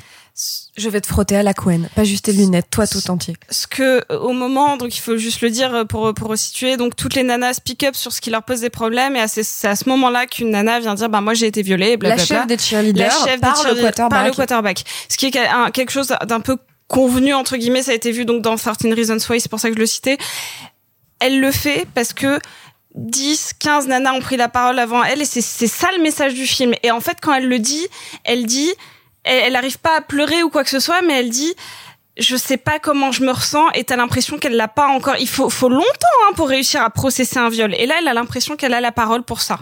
Et en plus, il y a toute une dimension symbolique puisque la comédienne qui joue ce rôle-là, qui est un tout petit rôle dans le film, c'est la comédienne qu'on a vue en héroïne dans les films After, qui sont des films qui montrent une certaine toxicité masculine assez hardcore. C'est parce que Ah, là, j'avais c'est pas c'est perçu. parce que là, c'est l'une des deux scénaristes, c'est une des scénaristes d'After. Voilà. Je tiens à vous remercier parce que tout ce que vous venez de dire est absolument vrai, ultra pertinent. Ça n'a littéralement rien à voir avec la construction du film, sa mise en scène ou ce qu'il y a à l'intérieur. C'est-à-dire que oui, on est bien sûr d'accord sur l'importance de ces messages-là, sur combien ils sont fondamentaux, mais littéralement, ce que vous venez de me dire, c'est une construction intellectuelle sur un tract militant plutôt bien fait, mais qui a aucune valeur cinématographique. Bah, je m'en fous. Bah, en fait, très simplement, c'est-à-dire que les arguments que tu opposes en termes de, euh, en termes d'artisanat de cinéma et en termes de technique de narration, je m'en fous. Alors, mais C'est un truc que les nanas de 15 ans vont pas voir en fait. Bah oui, c'est ça. C'est comme mais reprocher à un scientifique de pas avoir d'abdos, tu vois. Alors- C'est- je, je- je m'en fous. Je suis pas scientifique, je l'ai déjà dit. Et tu n'as pas non plus d'abdos. N'est-ce pas non, non, mais alors, non mais attends, et, mais pour pousser la, la réflexion, attention, hein, encore une fois, et c'est pour ça que je voulais commencer par du positif. Là, non mais. Bah si, excuse-moi, j'ai j'ai été les seuls à parler de la mise en scène de Poller et, du, et j'ai été le seul à nommer la comédienne principale. Excusez-moi. Mais Parce que nous, on nomme le collectif. Mais euh, non non mais attends attends mais non plus sérieusement j'ai envie de te dire moi les reproches que je suis en train de faire au film à savoir d'être à moitié un film on peut faire ce reproche et à raison à plein de films d'action que je défends ici c'est-à-dire que Euh, j'entends surtout à très la très quasi-totalité des productions Netflix. Des productions tout court. mais mais donc attention attention j'entends très très bien que ces défauts ne sont pas euh, particuliers ou spécifiques à Moxie. Néanmoins, voilà, je trouve que Moxie, pour sympathique qu'il soit, est un film assez médiocre. Et alors, vraie question. Là, vraiment, c'est pas rhétorique ni rien. Qu'est-ce que tu fais voir à une adolescente qui commence à se sensibiliser euh, aux problématiques euh, du patriarcat et du sexisme? Voilà, il y a une ado en colo qui vient de voir, elle a 13 piges, et elle te dit sont chelous les garçons non et euh, et pourquoi est-ce que genre euh, c'est plus difficile pour moi de prendre la parole en public? Et euh, enfin tu vois qui commence qu'est-ce que- qu'est-ce que tu lui conseilles comme film? Vraie question hein. Alors oui, oui, mais alors. Euh... euh, non, un film que moi je faisais voir à une époque, c'est pas la même question. Et pour te dire, tu vois que j'y ai réfléchi un petit peu. Moi, quand j'avais des mecs que je trouvais problématiques avec les nanas, je leur montrais tout de suite en colo. L'histoire d'un mec qui se déguise en nana et qui, une fois qu'il est déguisé Ah, en nana, réalise qu'il se passe plein de trucs. C'est super tout affreux petit, mais c'est pas la même chose. qu'est-ce qu'on hein. montre aux jeunes filles Écoute, non, moi, le, le film auquel je penserais, et en plus, c'est une réalisatrice qui m'est qui m'est arrivé de critiquer, mais celui-là, je trouve que ce film est admirable. C'est Virgin, Virgin Suicide, qui est et un film que je trouve à la fois incroyablement électrisant et passionnant quand on est jeune. Moi, je l'ai découvert ado pour le coup. mais elles Et- meurent toutes est-ce qu'on peut pas insuffler un truc un peu positif à des jeunes filles? Mais est-ce que c'est la question? Et est-ce que t'es, est-ce que pour retirer du positif, t'as besoin d'avoir un- en une fait, expérience moi- narrative moi, j'a- positive? moi, j'allais pas très bien à la fin de Virgin Suicide alors qu'à la fin de Moxie là je suis hyper pumped. Le, le truc que je me suis dit en voyant le film, c'est que vous les garçons, vous avez eu tellement de rôles modèles, de rôles badass, de rôles romantiques, Et genre- cool, et rigolo, cool, et rigolo, et- et... ça vient, mais ça va de Ferris Bueller à euh, n'importe quel film d'action où genre vous êtes des garçons trop cool. Et nous, on n'en a pas des putains de films avec des nanas qui euh, genre euh, s'unissent. C'est soit t'as une nana toute seule qui va défoncer tout le monde, mais qui au final est vraiment euh, à la ramasse de la société. Voir qu'il est sur un modèle masculin. Hein. Quand, quand- quand les gens disent Alan Ripley, c'est un personnage masculin. on appelle ça le on appelle ça la schtroumpfette mais euh, on appelle ça le syndrome Oui. de la schtroumpfette en Alan. Exactement. Ripley, c'est Der Schtroumpfette. Non, non, mais ce que je veux dire, voilà, c'est encore une fois Virgin Suicide, c'est très intéressant, mais Virgin Suicide, c'est pas un film où à la fin tu dis ah, je vais, je vais me, je vais me libérer, je vais faire des trucs positifs, etc. Je vais écouter que des nanas parce qu'il y a que des, reprises de nanas. Il y a même une reprise du, euh, du, du- le Ouais. Little Shop of Horror chantée par une nana. Ah oui, c'est Donnelly Seymour, j'étais trop content. Absolument. trop bien. Qu'est-ce qu'on conseille comme film aux jeunes filles? Ah oui, mais alors attends, alors là pour le coup, moi je peux pas te répondre pour une raison toute bête, c'est que enfant ou ado, j'ai jamais cherché des trucs qui mettent bien. Donc je- non mais tu vois, non, non, vraiment, je suis, bah non, je suis désolé. euh, Non, mais, mais Bon, même, bref. genre, tu, Voilà. tu, tu montres, tu Donc montes, vous n'attendez pas les mêmes choses du cinéma. tu montes Thelma et Louise. Euh, euh, mais au, au final, Alors elle, qu'elle meurt, elle, mais elle finit, genre, elle c'est- finit super mal quand que même, c'est empowering. Alors que Virgin Suicide, c'est pas un film empowering. je, je crois pas du tout en cette valeur-là du cinéma. Vraiment. Ah, moi, j'y crois vraiment à 2000%. hein. Je veux Ah, dire, ah, mais je, non, mais ce que je respecte, attention, je suis pas en train de te dire t'as tort. Mais Donc je vous n'attendez vraiment pas la même chose du cinéma. Ah, mais mais, euh. Mais c'est vraiment ça. En fait, vous attendez vraiment juste pas la, la même Non, finalité. mais, mine non, de mais rien. attention, je suis pas en train de te dire c'est pas bien ou machin, mais littéralement, je j'ai pas du tout ce rapport-là au, au Cinoche. Vous l'aurez compris, on vous encourage à voir Moxie et à le découvrir. En tout cas, il y a plein de choses bien à prendre dedans et ça, tout le monde est d'accord pour le dire. Il y a des films qu'on va traiter beaucoup plus rapidement qui sont encore une fois complètement à l'opposé de tout ce qu'on raconte depuis tout à l'heure. Il est temps des films, enfin du film, en bref. Ça va durer encore longtemps. Eh bien, vous, qu'est-ce que vous faites dans les bras de mon cocher? On en avait encore beaucoup du sensationnel comme ça Pourquoi vous pensez qu'on ne prend pas le cinéma au sérieux? Cette ligne est sur écoute. Il va me falloir être bref. Cette semaine, en bref, c'est un Prince à New York 2, la suite évidente du Prince à New York premier du nom, avec toujours au casting Eddie Murphy, Wesley Snipes ou encore Arsenio Hall. Ici, le prince Hakim Jofir est sur le point de devenir le nouveau roi du Zamunda, mais il découvre patatras qu'il a un fils qui vit dans le Queens. Il décide donc de retourner aux États-Unis et vous vous en doutez, ce n'est que le début de ses aventures. Simon, tu es le seul à avoir vu un Prince à New York 2, qu'est-ce que tu en as pensé? Il est dans la vie des moments, d'épreuves, de douleur qu'il faut savoir respecter. Moi, je ne les respecte pas. J'ai donc regardé Un prince à New York 2. Non, alors tout simplement, euh, je, vais essayer de de pas m'acharner. Enfin, si, je vais le faire. Euh, il faut savoir que le film est annoncé en 2017 et à l'époque c'est un projet qui est amené par les deux scénaristes originaux du premier Prince à New York et à l'époque ils font savoir vraiment ils hésitent pas à dire genre euh, non euh, pour l'instant euh, Eddie Murphy n'est pas affilié on n'est pas sûr qu'il rejoigne le projet. Et puis il le rejoindra en 2018 ou 2019 quand il est annoncé qu'il le rejoint avec le réalisateur de Dolemite is My Name, qui était à peu près la 78e tentative de comeback d'Eddie Murphy, mais qui pour une fois avait donné un bon film. Et donc on pouvait se dire, oh là là, ça va bien se passer, machin. Et non, pas du tout. En fait, quand tu découvres ce long métrage, tu réalises que alors c'est moi qui vais me permettre de faire un pari, mais vraiment le film laisse accréditer ça, sachant que lui n'était pas dedans au début. Tu te rends compte que probablement ces deux scénaristes ont voulu faire une euh, suite remake qui était centrée sur le fils du, prince Hakim Joffer, donc le personnage de Eddie Murphy, et qu'en gros à un moment ils ont eu dû avoir un peu de mal ou pas pu vouloir le financer, le produire comme ils voulaient. Et on s'est dit, putain, il nous faut Eddie Murphy. Eddie Murphy a ramené Craig Brewster, j'ai un doute sur son nom, le réalisateur de Dolemite is My Name. Et donc du coup, tu as un film qui est littéralement bicéphale, qui est schizophrène, avec euh, bah, tout simplement Eddie Murphy qui se bat contre son propre film pour prendre, pour vraiment réussir à prendre le dessus dans l'affiche à celui qui joue son fils, euh, qui est Jermaine Fowler, et et le problème, c'est qu'ils jouent tous les deux très très mal. Jermaine Fowler parce qu'il joue mal, Eddie Murphy parce qu'il est mort. Et, du coup, c'est très compliqué. Et enfin, il y a un deuxième truc qui achève de faire, de faire passer le film du nul à l'indigent. C'est que dans le tout premier, euh, le royaume de Zamunda, tu le voyais très très peu. En fait, euh, on pouvait pas se poser la question de oh, est-ce que c'est acceptable, est-ce que c'est outré, est-ce que c'est caricatural, est-ce que c'est scandaleux, est-ce que c'est machin, euh, est-ce que c'est une vision américaine un peu euh, impérialiste, raciste sur euh, sur l'Afrique? On pouvait même pas se poser cette question-là parce que le Zamunda c'était cinq minutes au début du film et c'était comme dans les contes philosophiques de Voltaire, une espèce de truc supposé un peu vaporeux qui servait à se moquer de l'Amérique. Or, comme l'histoire d'un prince à New York 2, c'est le prince qui, en 5 minutes top chrono, va chercher son bâtard aux États-Unis et le ramène aux Zamunda, là, ça se passe aux Zamunda. Et quand il faut donner vie à ce pays-là, pendant 1h50, tu te dis, mais qu'est-ce que c'est que ça? Ça tient pas du tout. C'est pas possible. Donc ça s'appelle Un prince à New York et ça se passe pas à New York? Voilà, alors c'est plutôt un roi mort en Afrique, mais en Afrique sur fond vert. Et, et donc avec la manière bah, dont euh, des exécutifs américains peuvent imaginer une caricature d'Afrique qui voudrait être une caricature de cinéma, qui voudrait être une caricature de Wakanda et qui donc n'est rien, est très bête, est très laide. Et là, il se passe un deuxième niveau de schizophrénie qui achève de rendre le truc imblairable. C'est que tu as d'un côté un espèce d'humour très années 90, très macho, très débile. J'ai pas compté le nombre de blagues sur la circonférence du, du pénis euh, d'Eddie Murphy, mais enfin en tout cas, j'en ai au moins autant que j'ai vécu de printemps. Ça fait beaucoup de blagues.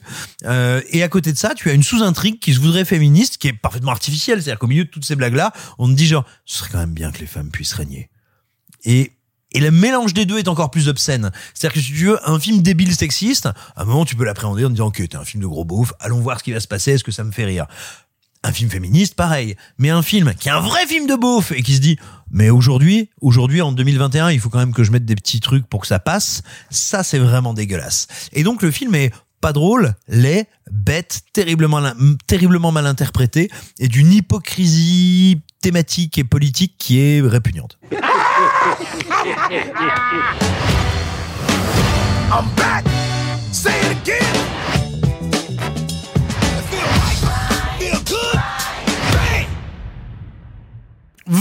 Savez, le cinéma se conjugue au présent, mais aussi au passé. Eh bah oui. Eh bah oui. Je le dis. Je le dis haut et fort. On ne le dit pas assez. Le cinéma se conjugue au présent, mais aussi au passé. Se conjuguer. Ok? Comme un verbe. C'est un verbe. C'est un verbe. Et après, c'est moi qui crie dans le micro. Il est temps maintenant de passer au film du passé. Et Cette semaine, on vous parle de Planète Interdite. En avant. À cette époque, vous le savez, le cinéma était en noir et blanc. Mais nous avons préféré mettre un peu de couleur. Monsieur Mézeret, au nom du patrimoine artistique français tout entier, je vous dis merci. Mais enfin, tout ça, c'est le passé.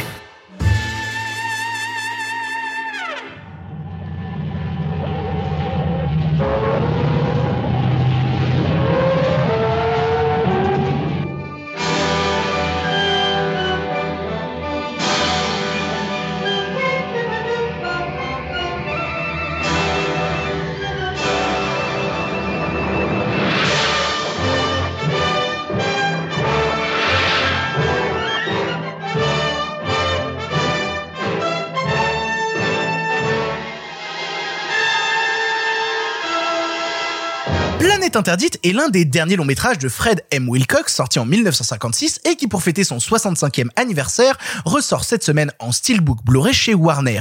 Nous sommes en 2257, la conquête spatiale est on ne peut plus avancée et un croiseur de l'espace se rend sur la planète Altaïr 4 afin de secourir le Bellérophone, un vaisseau d'exploration dont l'équipage n'a pas donné de signe de vie depuis maintenant 19 ans. Accueilli froidement par un professeur seul survivant de son unité, il leur explique que la planète est hostile et qu'il ferait mieux de la quitter au plus vite. Avec à son casting Walter Pidgeon, Anne Francis ou encore un tout jeune Leslie Nielsen, star culte des futures productions des Zaz, ce film de la MGM est devenu un monument culte de la science-fiction, enregistré même en 2013 à la bibliothèque du Congrès américain comme étant une œuvre culturellement, historiquement ou esthétiquement importante. Mais pourquoi donc? Qu'est-ce qui fait de ce film à l'époque quelque chose de novateur? Je me tourne vers Marc. Marc, c'est quoi la science-fiction des années 50 C'est mon adolescence. Ah, yes. Euh, non, en fait, si vous voulez, je suis- avant tout, je suis très heureux qu'on parle de ce film j'y reviendrai parce que on a l'image et ce film l'incarne à cause entre guillemets de son affiche.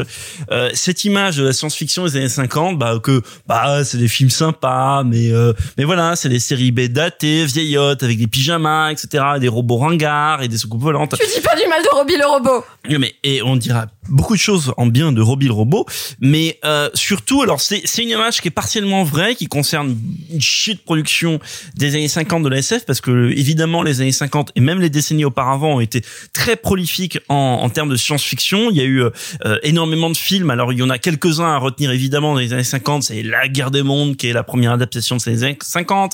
Le Choc des Mondes. Il y a aussi le super film de Robert Wise, mais qui se passe sur Terre, le jour où la Terre s'arrêta. Mais voilà, il y a ce film qui Avec a Kenny Reeves? L'autre. et quand ce film il arrive, La Planète Interdite, c'est un gros budget, donc déjà on s'éloigne. Évidemment, c'est pas baignure, mais c'est un gros budget, donc on s'éloigne déjà en termes de production de ce qui se fait auparavant, et surtout c'est un film qui a une ambition formelle et intellectuelle totalement différente. Et à partir de là, ça tranche fondamentalement avec tout ce qui s'est fait avant. Et je veux pas euh, être méchant sur la science-fiction qui s'est fait avant, parce que auparavant, il y a eu des chefs-d'œuvre, et il y en aura de nouveau après, évidemment. Mais Planète Hurlante, c'est un film de Planète Hurlante, Planète Interdite, pardon. Planète hurlante, il y a aussi Robbie le robot dedans, je vais en parler après. Et c'est un super film, Planète Hurlante, mais il n'y a pas Robbie le robot. Non, Planète c'est dans Metal Hurlant qu'il y a Robbie le robot, pas excuse-moi. tombé loin. Mais euh, Et hurle avec les loups. Ah non, pardon. Mais non, Planète, Interdite, c'est un film qui est d'une importance capitale et je pense que c'est un film que vous devez voir euh, si vous l'avez pas vu. Voyez-le au-delà du cliché qui va vous inspirer. Cliché parce que tout est là. Je l'ai dit, Robbie le robot, vous l'avez. Si vous voyez pas ce que c'est, vous l'avez déjà vu quelque part. C'est une icône culte. J'y reviens la- après, vous l'avez vu Clara partout, y y compris dans Colombo. Bah voilà. Si vous ne, en fait, vous avez forcément déjà vu un bout du film parce que l'affiche, vous l'avez forcément vu derrière quelque part sur un mur, ce que ce soit. L'affiche qui montre une scène qui n'est pas dans le film. Grand classique des, des affichistes des années 50 parce que à aucun moment le robot prend la nana comme ça dans le film. Non, il y a qu'un J'aime moment. bien cette phrase.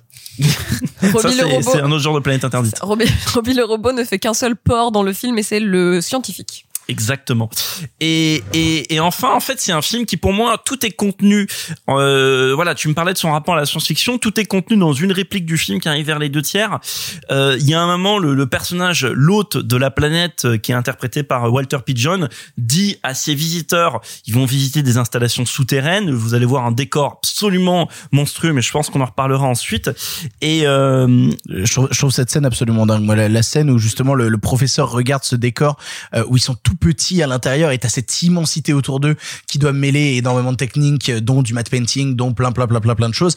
Moi, je t'avouerais que ça m'a vraiment cassé la gueule ces plans-là. Bah, et pour cause, parce que juste avant d'arriver sur ce lieu, euh, Walter Pigeon dit, et donc pour moi, il y a une sorte de voilà matrice de, de ou de, de, de passage de la science-fiction vers autre chose. Walter Pigeon dit préparez vos esprits à une nouvelle échelle de valeur scientifique. Et à partir du moment où le film dit ça, le fait qu'ensuite dans la décennie suivante il y ait 2001 aussi de l'espace dans la décennie d'après il y ait Star Wars Star Trek etc euh, voilà c'est un film qui marque vraiment la l'évolution j'allais dire la rupture non l'évolution de la science-fiction vers autre chose du moins au cinéma parce qu'évidemment dans la littérature elle est déjà assez approfondie à ce moment-là.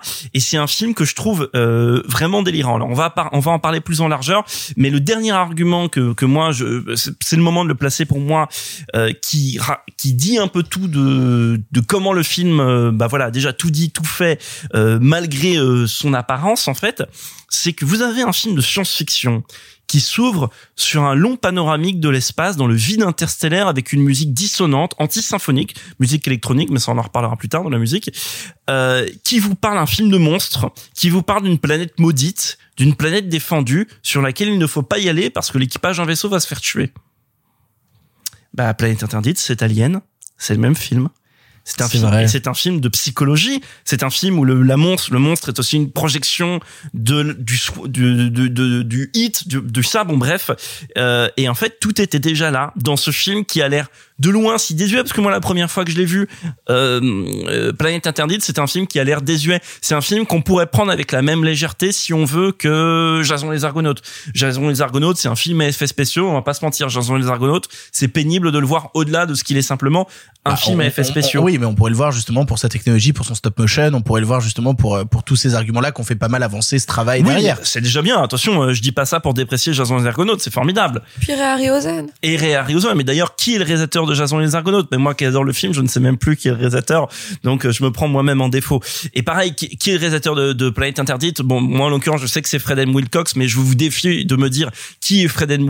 Fred M. Wilcox, à part le, le, le réalisateur d'une trilogie de films sur Lassie, Lassie le chien. Euh, Et qui a fait des séries B de SF avant, Non. justement. C'est la première fois qu'il peut le faire avec un budget pareil. mais mais qui a fait une dizaine de qui a fait une dizaine de films dans, dans sa carrière donc qui sait pas euh, Robert Wise par rapport à euh, Robert Wise de hum, du jour où la Terre s'arrêta.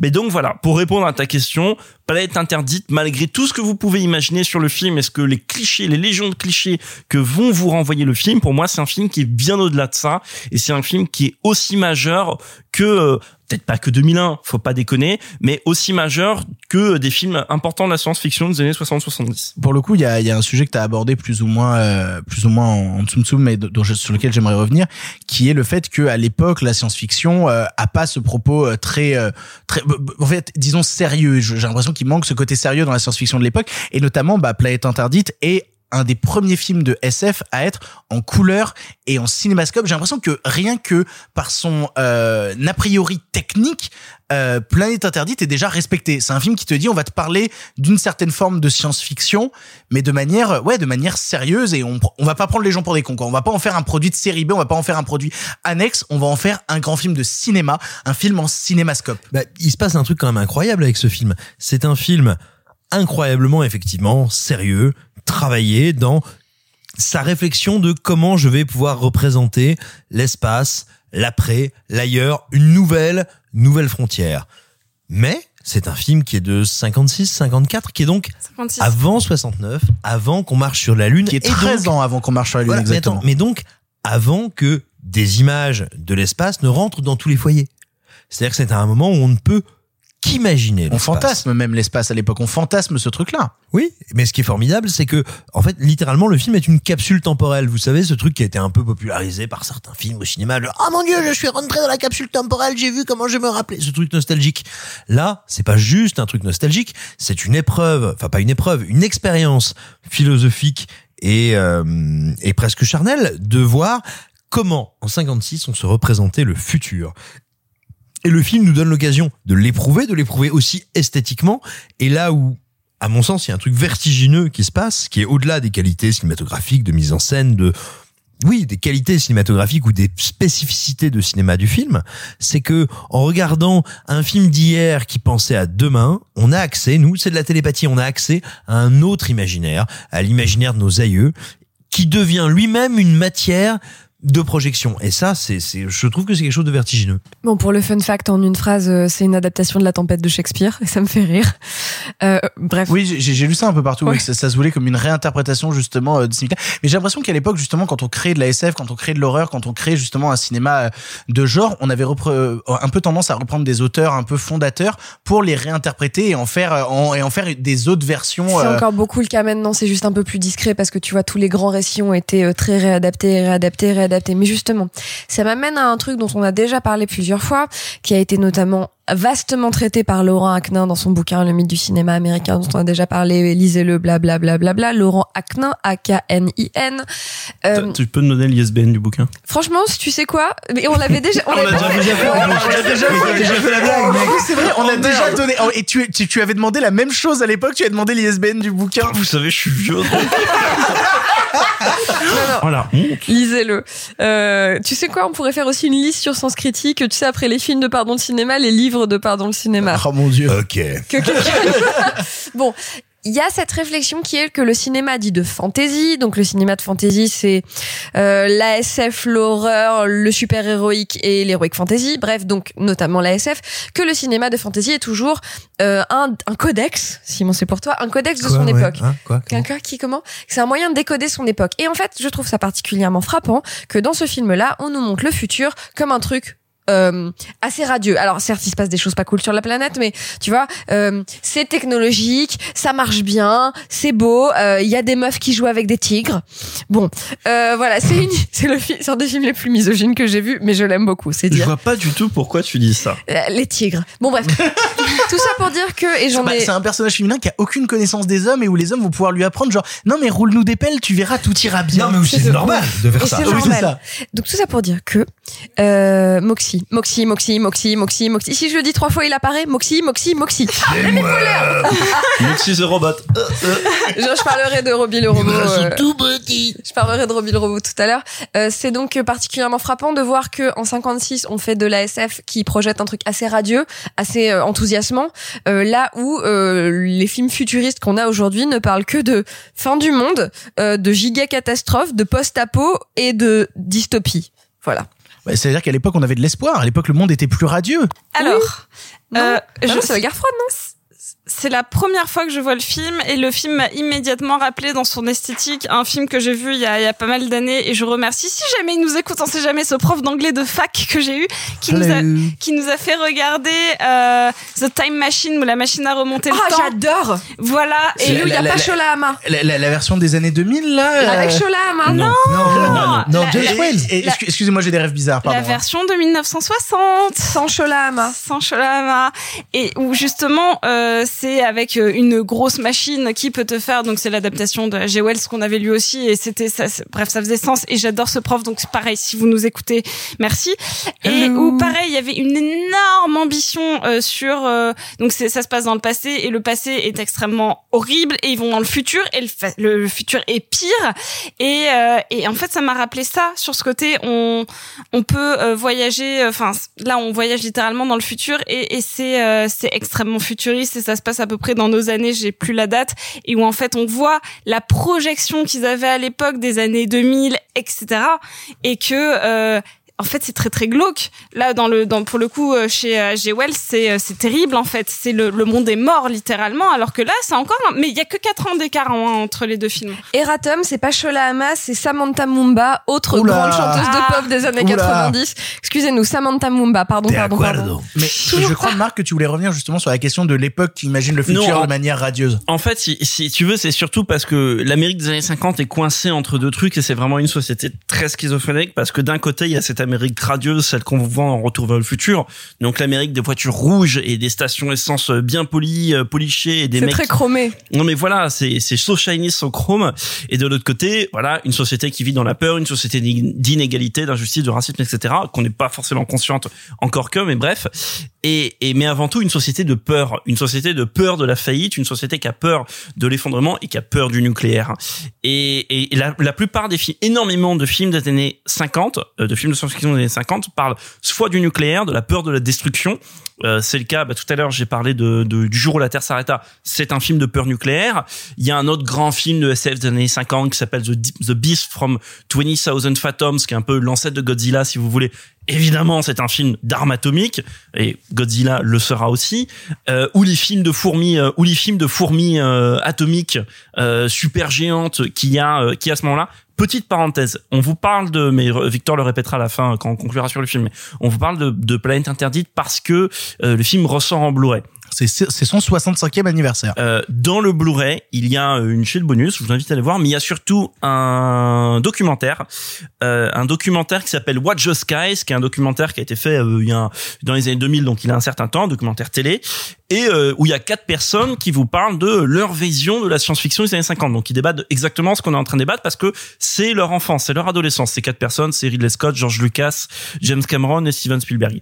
Waouh. Un tout petit roster. hein. Et, et, et, et c'est vraiment, c'est vraiment, c'est vraiment passionnant. Donc, je vous invite à le voir parce que tout ce que je viens de dire, il exprime parce que c'est leur adolescence et c'est comment la science-fiction traduisait ça. Donc, c'est très complexe pour revenir à ce qu'on disait. C'est très complexe parce que d'un côté, la société américaine est so shiny, so chrome, tellement auto-convaincue de son futur radieux, mais de l'autre côté, euh, Planète Interdite, c'est quand même un film qui parle d'une société qui porte en elle un problème euh, en soi, dans sa conscience, où le monstre est une c'est pas une créature qui vient d'une autre planète. Le monstre est en soi. Alors, il se trouve que euh, dans le film, ils disent The Monster from the ID, euh, donc le monstre qui apparaît dans le film, et il se trouve que donc the ID revient euh, directement au ça, qui fait référence aux euh, travaux de Freud et de Jung, qui parlent du ça, du moi et du surmoi, et qui en fait qui parle du fait que on a créé et que c'est un peu notre espèce de de d'intériorité mal- maléfique inconsciente, et ça c'est déjà hyper intelligent. Enfin vraiment c'est euh, c'est surtout très très subtil de l'avoir caché dans une réplique. Bah, pour le coup, euh, moi, j'ai pas pu m'empêcher justement de voir comme thématique profonde du film. Alors, c'était la première fois que je le voyais à Planète Interdite et ça m'a assez cassé la gueule. kiffé? Ah, ah, oui, ouais, moi j'ai beaucoup aimé. Moi j'ai beaucoup aimé. Après, je t'avouerai que euh, je fais partie de ces gens et je vais dire un truc horrible. et Je pense que la moitié des auditeurs vont me détester là-dessus. Euh, L'autre moitié t'aimera. Tu n'aimes pas 2001 non, non, pas, pas du tout, pas du tout, pas du tout. pas Au- contraire, au contraire, 2001 fait partie de mes films préférés de tous les temps. Euh, et- oui, ah, vraiment euh, total. Mais en fait, j'ai vraiment l'impression que euh, c'est vraiment un sentiment que j'ai dans le cinéma d'avant les années 60. Il y a toujours euh, une question de rythme dans le cinéma d'avant les années 60 auquel j'ai C'est pas toujours un film très rythmé. Euh, mais, mais, mais, mais en fait, j'ai toujours l'impression que c'est un peu ça dans le cinéma d'avant les années 60. Non. Là, là où j'ai l'impression que post 60, dans les années 70, etc., il y a une question du rythme qui est renouvelée Non. dans le cinéma Non, et qui c'est me vraiment le cas de ce la gueule. C'est pas un film. Je te réponse courte. C'est plus compliqué que ça. Réponse courte. C'est pas un film qui est très rythmé parce que c'est pas un Oui. film qui est fait par un grand réalisateur. Fin de l'histoire. D'accord. C'est tout. C'est- un film qui est très bien, efficacement fait, etc. Mais c'est un film qui manque aussi d'incarnation. Oui, je, je suis d'accord parce que moi je trouve le rythme de, de Planète Interdite un peu lourd, mais pourtant justement son visuel, ses thématiques et justement même ses ambitions artistiques et notamment le travail sur les matte painting que je trouve absolument hallucinant dans Planète Interdite, m'a vraiment cassé la gueule. Mais justement moi ce qui m'a passionné vraiment dans le film, c'est justement sa thématique sous-jacente derrière son propos de science-fiction, etc. futuriste, c'est qu'en fait ce qui nous dépasse, ce qui nous tue, c'est la création, c'est l'inconscient créatif qui finit par nous dépasser. Au final, c'est quand on est endormi et quand on est dans notre travail de l'inconscient, de justement l'inconscient qui pousse à la création. Donc moi, ça me rattache nécessairement à un certain travail artistique. J'ai nécessairement cette pensée de me dire, cet inconscient artistique, cet inconscient créatif est voué à détruire des choses. Cet inconscient créatif est voué à être tellement immense, à être tellement grand. On n'en a tellement pas conscience qu'on possède cet inconscient créatif qui peut à un moment nous dépasser et devenir destructeur. Et ça, c'est un truc qui me passionne assez. Oui, mais, mais ce qui est très intéressant, c'est que tout d'un coup, le film devient non plus une œuvre parmi toutes celles qui vont arriver, qui vont être sur le macartisme et qui vont parler de l'horreur de l'altérité, de l'horreur de l'autre civilisation, de ces gens qui veulent nous convertir lentement, ce qui va être grosso modo hein, le lot du cinéma américain en toutes les années à venir. Et c'est une tarte à la crème de le dire mais qui est incarné, on va dire, à la perfection, ou cristallisé totalement dans euh, l'invasion des profanateurs de sépulture. Non, ici on est dans un truc qui est sur l'inconscient, qui est freudien et qui donc aussi, parce que on va pas déconner, Freud, c'est loin d'être Alors plutôt jungien d'ailleurs. Je suis désolée, hein, te... Non, alors justement débat de philosophe. Non mais attends. Ah, de, de psychanalyste. oui, alors pareil. justement, c'est un peu discutable, mais je Quoi, te dirais, c'est pas pareil mais C'est qui est qui est la plus grosse entre Freud et Jung? Alors pour moi c'est Jung, Ce- mais euh, celui, celui qui a baisé sa mère. Allô Lacan, Alors, donc, c'est- bobo, comment tu m'as fait, je suis pas beau. Mais non, non, mais tout simplement, je te dirais, ça ouvre sur une porte qui est essentiellement poétique. Parce que c'est aussi une part importante de la psychanalyse, quel que soit le rapport qu'on entretient avec elle, quelle que soit la manière dont on veut l'appréhender, c'est un mode d'interprétation du monde. Surtout au cinéma, évidemment. Et donc, ça nous ouvre des potentialités infinies. Et on ne l'a pas dit, faire tout ça dans un film où Leslie Nielsen fait ses débuts, c'est intéressant. Parce que oui, euh, l'homme de euh, y a-t-il un pilote dans le pilote? Eh ben, Leslie Nielsen est dans, est dans ce film et joue un rôle qui n'est pas anodin et c'est un petit bonheur de le retrouver ici. Et Tu aimes les films de gladiateurs oh. j'aime quand le peplum. oh Je sais pas ce que ça veut dire. Est-ce que c'est le moment de parler de Robbie le robot? J'allais te lancer dessus justement. Vas-y. Ouais. Mais Dis-moi des choses sur Clara. Robbie le robot. Oh mon dieu, il vient de la lancer Clara Skounedek, Robbie, The Robot. je vous posterai des photos de, Clara Clara avec avec Robbie le robot et de euh, moi et le ro- et Robbie le robot, mais pas tous ensemble. Euh, c'est vrai que comme il fallait que quelqu'un tienne le téléphone. Eh.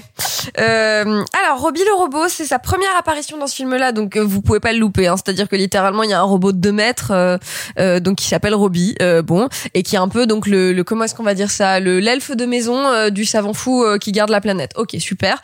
Une fois qu'on a dit Et, ça. et qui respecte mine de rien les règles d'Isaac Asimov sur le fait de ne pas blesser les humains, sur le Les fait de règles pas de- leur ce qu'on porter appelle les atteinte. règles de la robotique. Exactement. Et, et c'est-à-dire j'étais assez intéressé de voir justement que déjà quand il y avait un questionnement de robot dans le Ah bah, c'est cinéma, un film qui est très conscient de ah oui, qui, qui de la respecte des, littérature SF. c'est ça, qui respecte des mythes de la littérature SF et notamment les lois de la robotique d'Asimov. Euh, ce qui me passionne chez Robbie le robot, c'est qu'en fait, après être apparu dans ce film-là, euh, ce qui reste à tout le monde, et notamment du fait de l'affiche. Alors, je sais pas si c'était ça l'affiche originale. Si l'affiche originale c'était déjà le robot qui porte la fille, à savoir King Kong. Hein, excusez-moi, mais King Kong.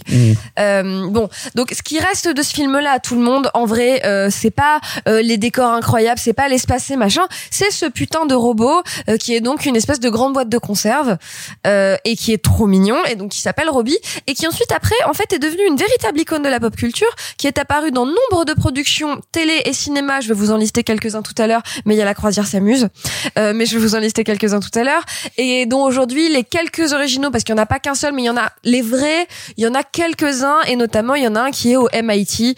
Donc c'est un petit peu mignon, oui? Je me permets de rebondir là-dessus pour dire que le vrai Robbie le robot a été vendu aux enchères en 2017 pour beaucoup beaucoup de sous. Pour 5 375 000 de dollars et euh, qui a dépassé l'ancienne plus grosse enchère euh, des euh, des props de euh, de cinéma qui était le Faucon Maltais qui a été vendu en 2013 pour 4 millions. C'est le Faucon Millennium, ça. Oh, quelle blague nulle Oh, pardon. Wow. On va la garder. On va la garder. On va la garder. Et donc du coup, dans les rôles euh, majeurs euh, de Robbie le robot, euh, on compte Gremlins. Euh, les Looney Tunes passent à l'attaque et pour la Trop télé bien. Donc aussi de Joe Dante. Et deux, deux Joe Dante Ah oui, encore. c'est vrai. Et à la télé, il a fait deux épisodes de quatrième dimension, un épisode de La Famille Adams, euh, un épisode de Colombo, un épisode de La Croisière s'amuse, euh, et dans les trucs très très très connus, parce qu'après il y a des choses moins connues de par chez nous, un épisode de Wonder Woman. Il y a un truc qu'on n'a pas encore abordé sur Planète Interdite, c'est sa musique, parce que c'est une partition qui est extrêmement électronique. Je crois que Marc, tu voulais, ex- nous, tu voulais nous parler justement Non, de la même musique. te contredire. Elle est Ah, pas extrêmement électronique. Elle est intégralement. Waouh Vas-y, dis-moi tout. Non, elle est tellement euh, intégralement électronique. C'est-à-dire que euh, bah, vous entendez. Alors c'est pas la naissance de la musique électronique parce que la musique électronique existe depuis un petit temps euh, à ce moment-là et et, euh, et vous avez déjà entendu euh, si vous vous intéressez un peu à la même à la science-fiction des années 50, vous avez déjà entendu de la musique électronique parce que le fameux instrument de la science-fiction de l'époque, la térébenthine, qui est un, un instrument. Euh, non, non, pas la térébenthine, non. Non, Qu'est-ce que j'ai dit le- térémine, le térémine. La térébenthine, Bah, on le ouais, garde bah, moi, aussi. c'est mon instrument, mais, euh, mais c'est pas celui de la On science-fiction. le garde aussi, ça. Euh, Waouh Vous avez donc déjà entendu euh, de la musique électronique parce que l'instrument de la science-fiction de l'époque, la térémine, un instrument soviétique, euh, le truc qui fait ouh, ouh, ouh, que vous entendez dans Mars Attacks, Non, ça, c'est ma c'était de la musique électronique. Vous l'entendez tourné aussi dans le film de Alfred Hitchcock, La Maison du Docteur Edwards, bah, qui n'est pas un film de science-fiction, mais bref, il y a cette partition qui a été faite par un couple de compositeurs qui s'appelle Louis et Bébé Baron, qui est une euh, une composition intégralement électronique, et donc c'est la naissance de la musique intégralement électronique, donc euh, sans sans orchestre symphonique, et et c'est une musique qui, de un, premier point, est électronique, et deuxième point, c'est une musique qui est dissonante. Et tout à l'heure, j'en parlais un peu quand je parlais d'Alien, parce que Alien et la musique de Jerry Goldsmith, et oh, vous savez, j'adore Jerry Goldsmith. Bref, c'est un compositeur qui a beaucoup recours aux musiques dissonantes, et avoir dans les années 50 de la musique dissonante électronique produit un effet absolument révolutionnaire, et surtout que dans le film, la différence est extrêmement ténue entre les atmosphères sonores du film, particulièrement quand on est dans la fameuse machine Krell, le truc gigantesque euh, en souterrain, et la musique. Est-ce que c'est de la musique? Est-ce que c'est de l'atmosphère sonore? C'est souvent un débat qu'on a d'ailleurs dans les années 2010. Ouais, Hans Zimmer, et je dis ça alors que je suis pas vraiment un fan d'Hans Zimmer, mais Hans Zimmer ne fait plus de la musique, il fait de euh, la du, du sound design. Il fait du sound Il fait du design. sound Je suis pas d'accord. Je suis pas d'accord du tout. non, mais, je pose juste je la question, je dis pas que j'ai la réponse, je dis juste que Ah, moi, ce j'ai la réponse. questionnement-là qu'on a en 2010, au fond, se pose déjà dans, dans Planète Interdite. Petite parenthèse, euh, aux amateurs d'ambiance, moi j'adore travailler, il y a, des gens qui ont fait des mix euh, de, de, tro- de 3 ou 10 heures de musique de, de, de l'ambiance Krell ralentie à 3000% sur YouTube. Vous pouvez écouter ça, c'est très relaxant pour travailler en parallèle. Mais bref, tout ça pour dire que la musique est fascinante et si vous vous intéressez vraiment à sa conception, je vous invite à aller sur YouTube, sur la chaîne des Oscars ou sur le moteur de recherche YouTube. Vous tapez euh, Forbidden Planet Ben Burt. Ben Burt, c'est l'ingénieur du son de Lucas et de Spielberg. Et vous avez une vidéo de 3-4 minutes avec Ben Burt en train de recréer devant vous, avec des enregistroscopes, des oscillos, etc., la musique, enfin le sound design, ce que vous voulez, de la planète interdite. C'est un tour de magie devant vous, devant vos yeux, musical. euh, sonore en tout cas et je trouve c'est c'est magique parce que ça vous dit à quel point les gens qui ont fait ce film là que ce soit à l'image au son ou ailleurs bah même si ça faisait déjà à ce moment-là un peu plus de 60 ans que le cinéma existait c'était toujours des pionniers Donc on est d'accord pour dire qu'on conseille d'urgence Planète Interdite à tous ceux qui ne l'ont pas vu. Absolument. Et il faut bien préciser sur ce travail musical qu'il faut savoir que Michel Chion, le fameux théoricien du son et de la musique, qui est aussi un compositeur de musique concrète, il faut bien le savoir, s'arrache des échardes en écoutant la bande son. J'avais une sophiche. Oui, dis-nous tout. Une, une petite. Euh, en fait, il se trouve que ça a été euh, filmé sur le plateau du Magicien d'Oz. Oh voilà, il, se- il se trouve que euh, le euh, jardin d'Altaïa, eh ben c'est aussi Altaïr. Altaïr, pardon, c'est euh, le, euh, le village des Mouchkines. C'est génial. Putain, c'est le même plateau, trop drôle. Voilà, je, je Bah, trouvais il y avait de la place d'un autre côté pour faire ça. hein. je trouvais que c'était une sophiche intéressante. attendez moi aussi j'ai une Voilà. Sofiche mais Somark du coup Oh, non, là là. non, non, non. Somark mais je ne suis pas encore une marque du groupe Sopress donc tu vois Somark Euh, Ouah, 4 sur 10. bon, non nul non non le, le fameux monstre Oui. euh, C'est de l'animation? C'est génial. C'est de l'animation. Toi, Victor, est-ce Oui. que, ou vous, je vous pose la question, est-ce que ce style vous dit un truc? Les effets pour moi de Highlander quand il meurt à la fin. Non, euh, c'est plus simple que ça, tu vas chercher trop loin. Putain, alors Ouais, que- je sais déjà la euh, réponse, moi- donc je moi- vais pas le moi- dire. J'allais parler du cinéma de Ralph Bakshi, mais euh, je pense qu'on va pas être d'accord là-dessus. Non, mais en fait, c'est surtout alors le le la, la, ma- la- la- le monstre a été fait par un mec qui s'appelle Joshua Medor. Donc peut-être tu connais, tu connais pas, je sais pas. Pas du tout. Mais Joshua Medor, c'était à l'époque un des lead animateurs de Disney. Mais mais, par- mais parce que d'un autre côté, fait, si tu regardes bien la- Disney a des billes dans Forbidden Planet à l'époque. Non, mais surtout si tu regardes bien Dans la créature. d'intro, il y a marqué si tu Disney, hein. regardes, si tu regardes bien le, le, le design de la créature de près, ça ressemble vraiment à ce que Disney faisait dans les années 50. Oui, totalement. Et donc voilà, non mais c'est j'aime bien ce genre de connexion et, et accessoirement mais, le mais- design mais Forbidden et les effets c'est Disney à l'époque. Non, c'est la MGM. Mais, mais alors, pour- mais pourquoi il y a, il y a marqué Disney dans le générique Ils ont d'intro peut-être Bah, emprunté parce des que, technos, parce que ils ont coup, peut-être emprunté des ont- technos ou ils des ont- brevets. C'est peut-être dit à ce que je te viens de te dire. Le mec qui travaillait chez Disney, c'est un, un transfuge, comme ça se faisait souvent à l'époque. Il y avait Oui. des deals parce que les mecs étaient sous contrat. Hein, ils étaient sous contrat pour 10, 15, euh, 20 ans. Et puis en une époque où les technos et les brevets, t'es obligé de signer Voilà. le studio. Mais c'était juste pour vous dire que si vous pensez à Disney en voyant cette créature, qui est donc admirablement parce que donc les effets spéciaux c'est du dessin animé littéralement mais qui ne fait pas dessin animé hein, c'est pas euh, Roger Rabbit pour être caricatural. C'est du dessin animé entre guillemets photoréaliste si vous voulez. Euh, bah donc c'est fait par euh, donc ce type qui était un des lead animateurs de Disney à l'époque. Vous l'aurez compris, nous vous conseillons énormément de découvrir Planète Interdite si vous ne l'avez jamais vu.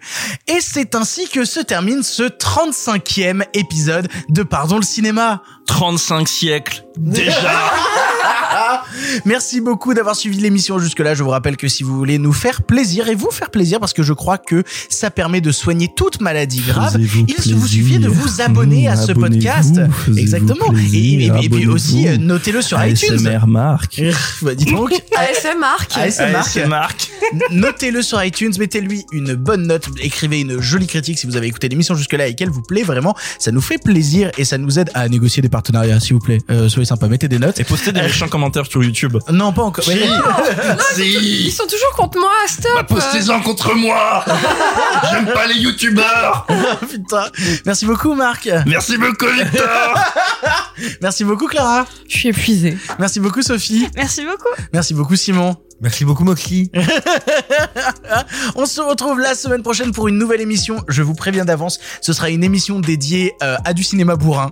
Globalement, si vous aimez la bourrinerie, il y aura énormément de bourrinerie la semaine prochaine. Je pense que vous passerez un très grand moment de bourrinerie. Cette Euh, bourrinerie est formidable. C'est est une merveille. Tu m'as écouté parler ces 35 dernières émissions. Enfin, en tout cas, si vous aimez la Quel viande échec. sur les murs et que vous aimez les murs, On se revoit la semaine se prochaine passer. à vous les studios. T'as pas capté que la phrase c'était machin est une merveille si, mais je le préparais depuis 10 minutes et je- C'était une blague extrêmement nulle pour terminer cette émission. On vous embrasse très très fort. On se retrouve la semaine prochaine. Salut, salut les copains. Arrêtez, j'en suis fini.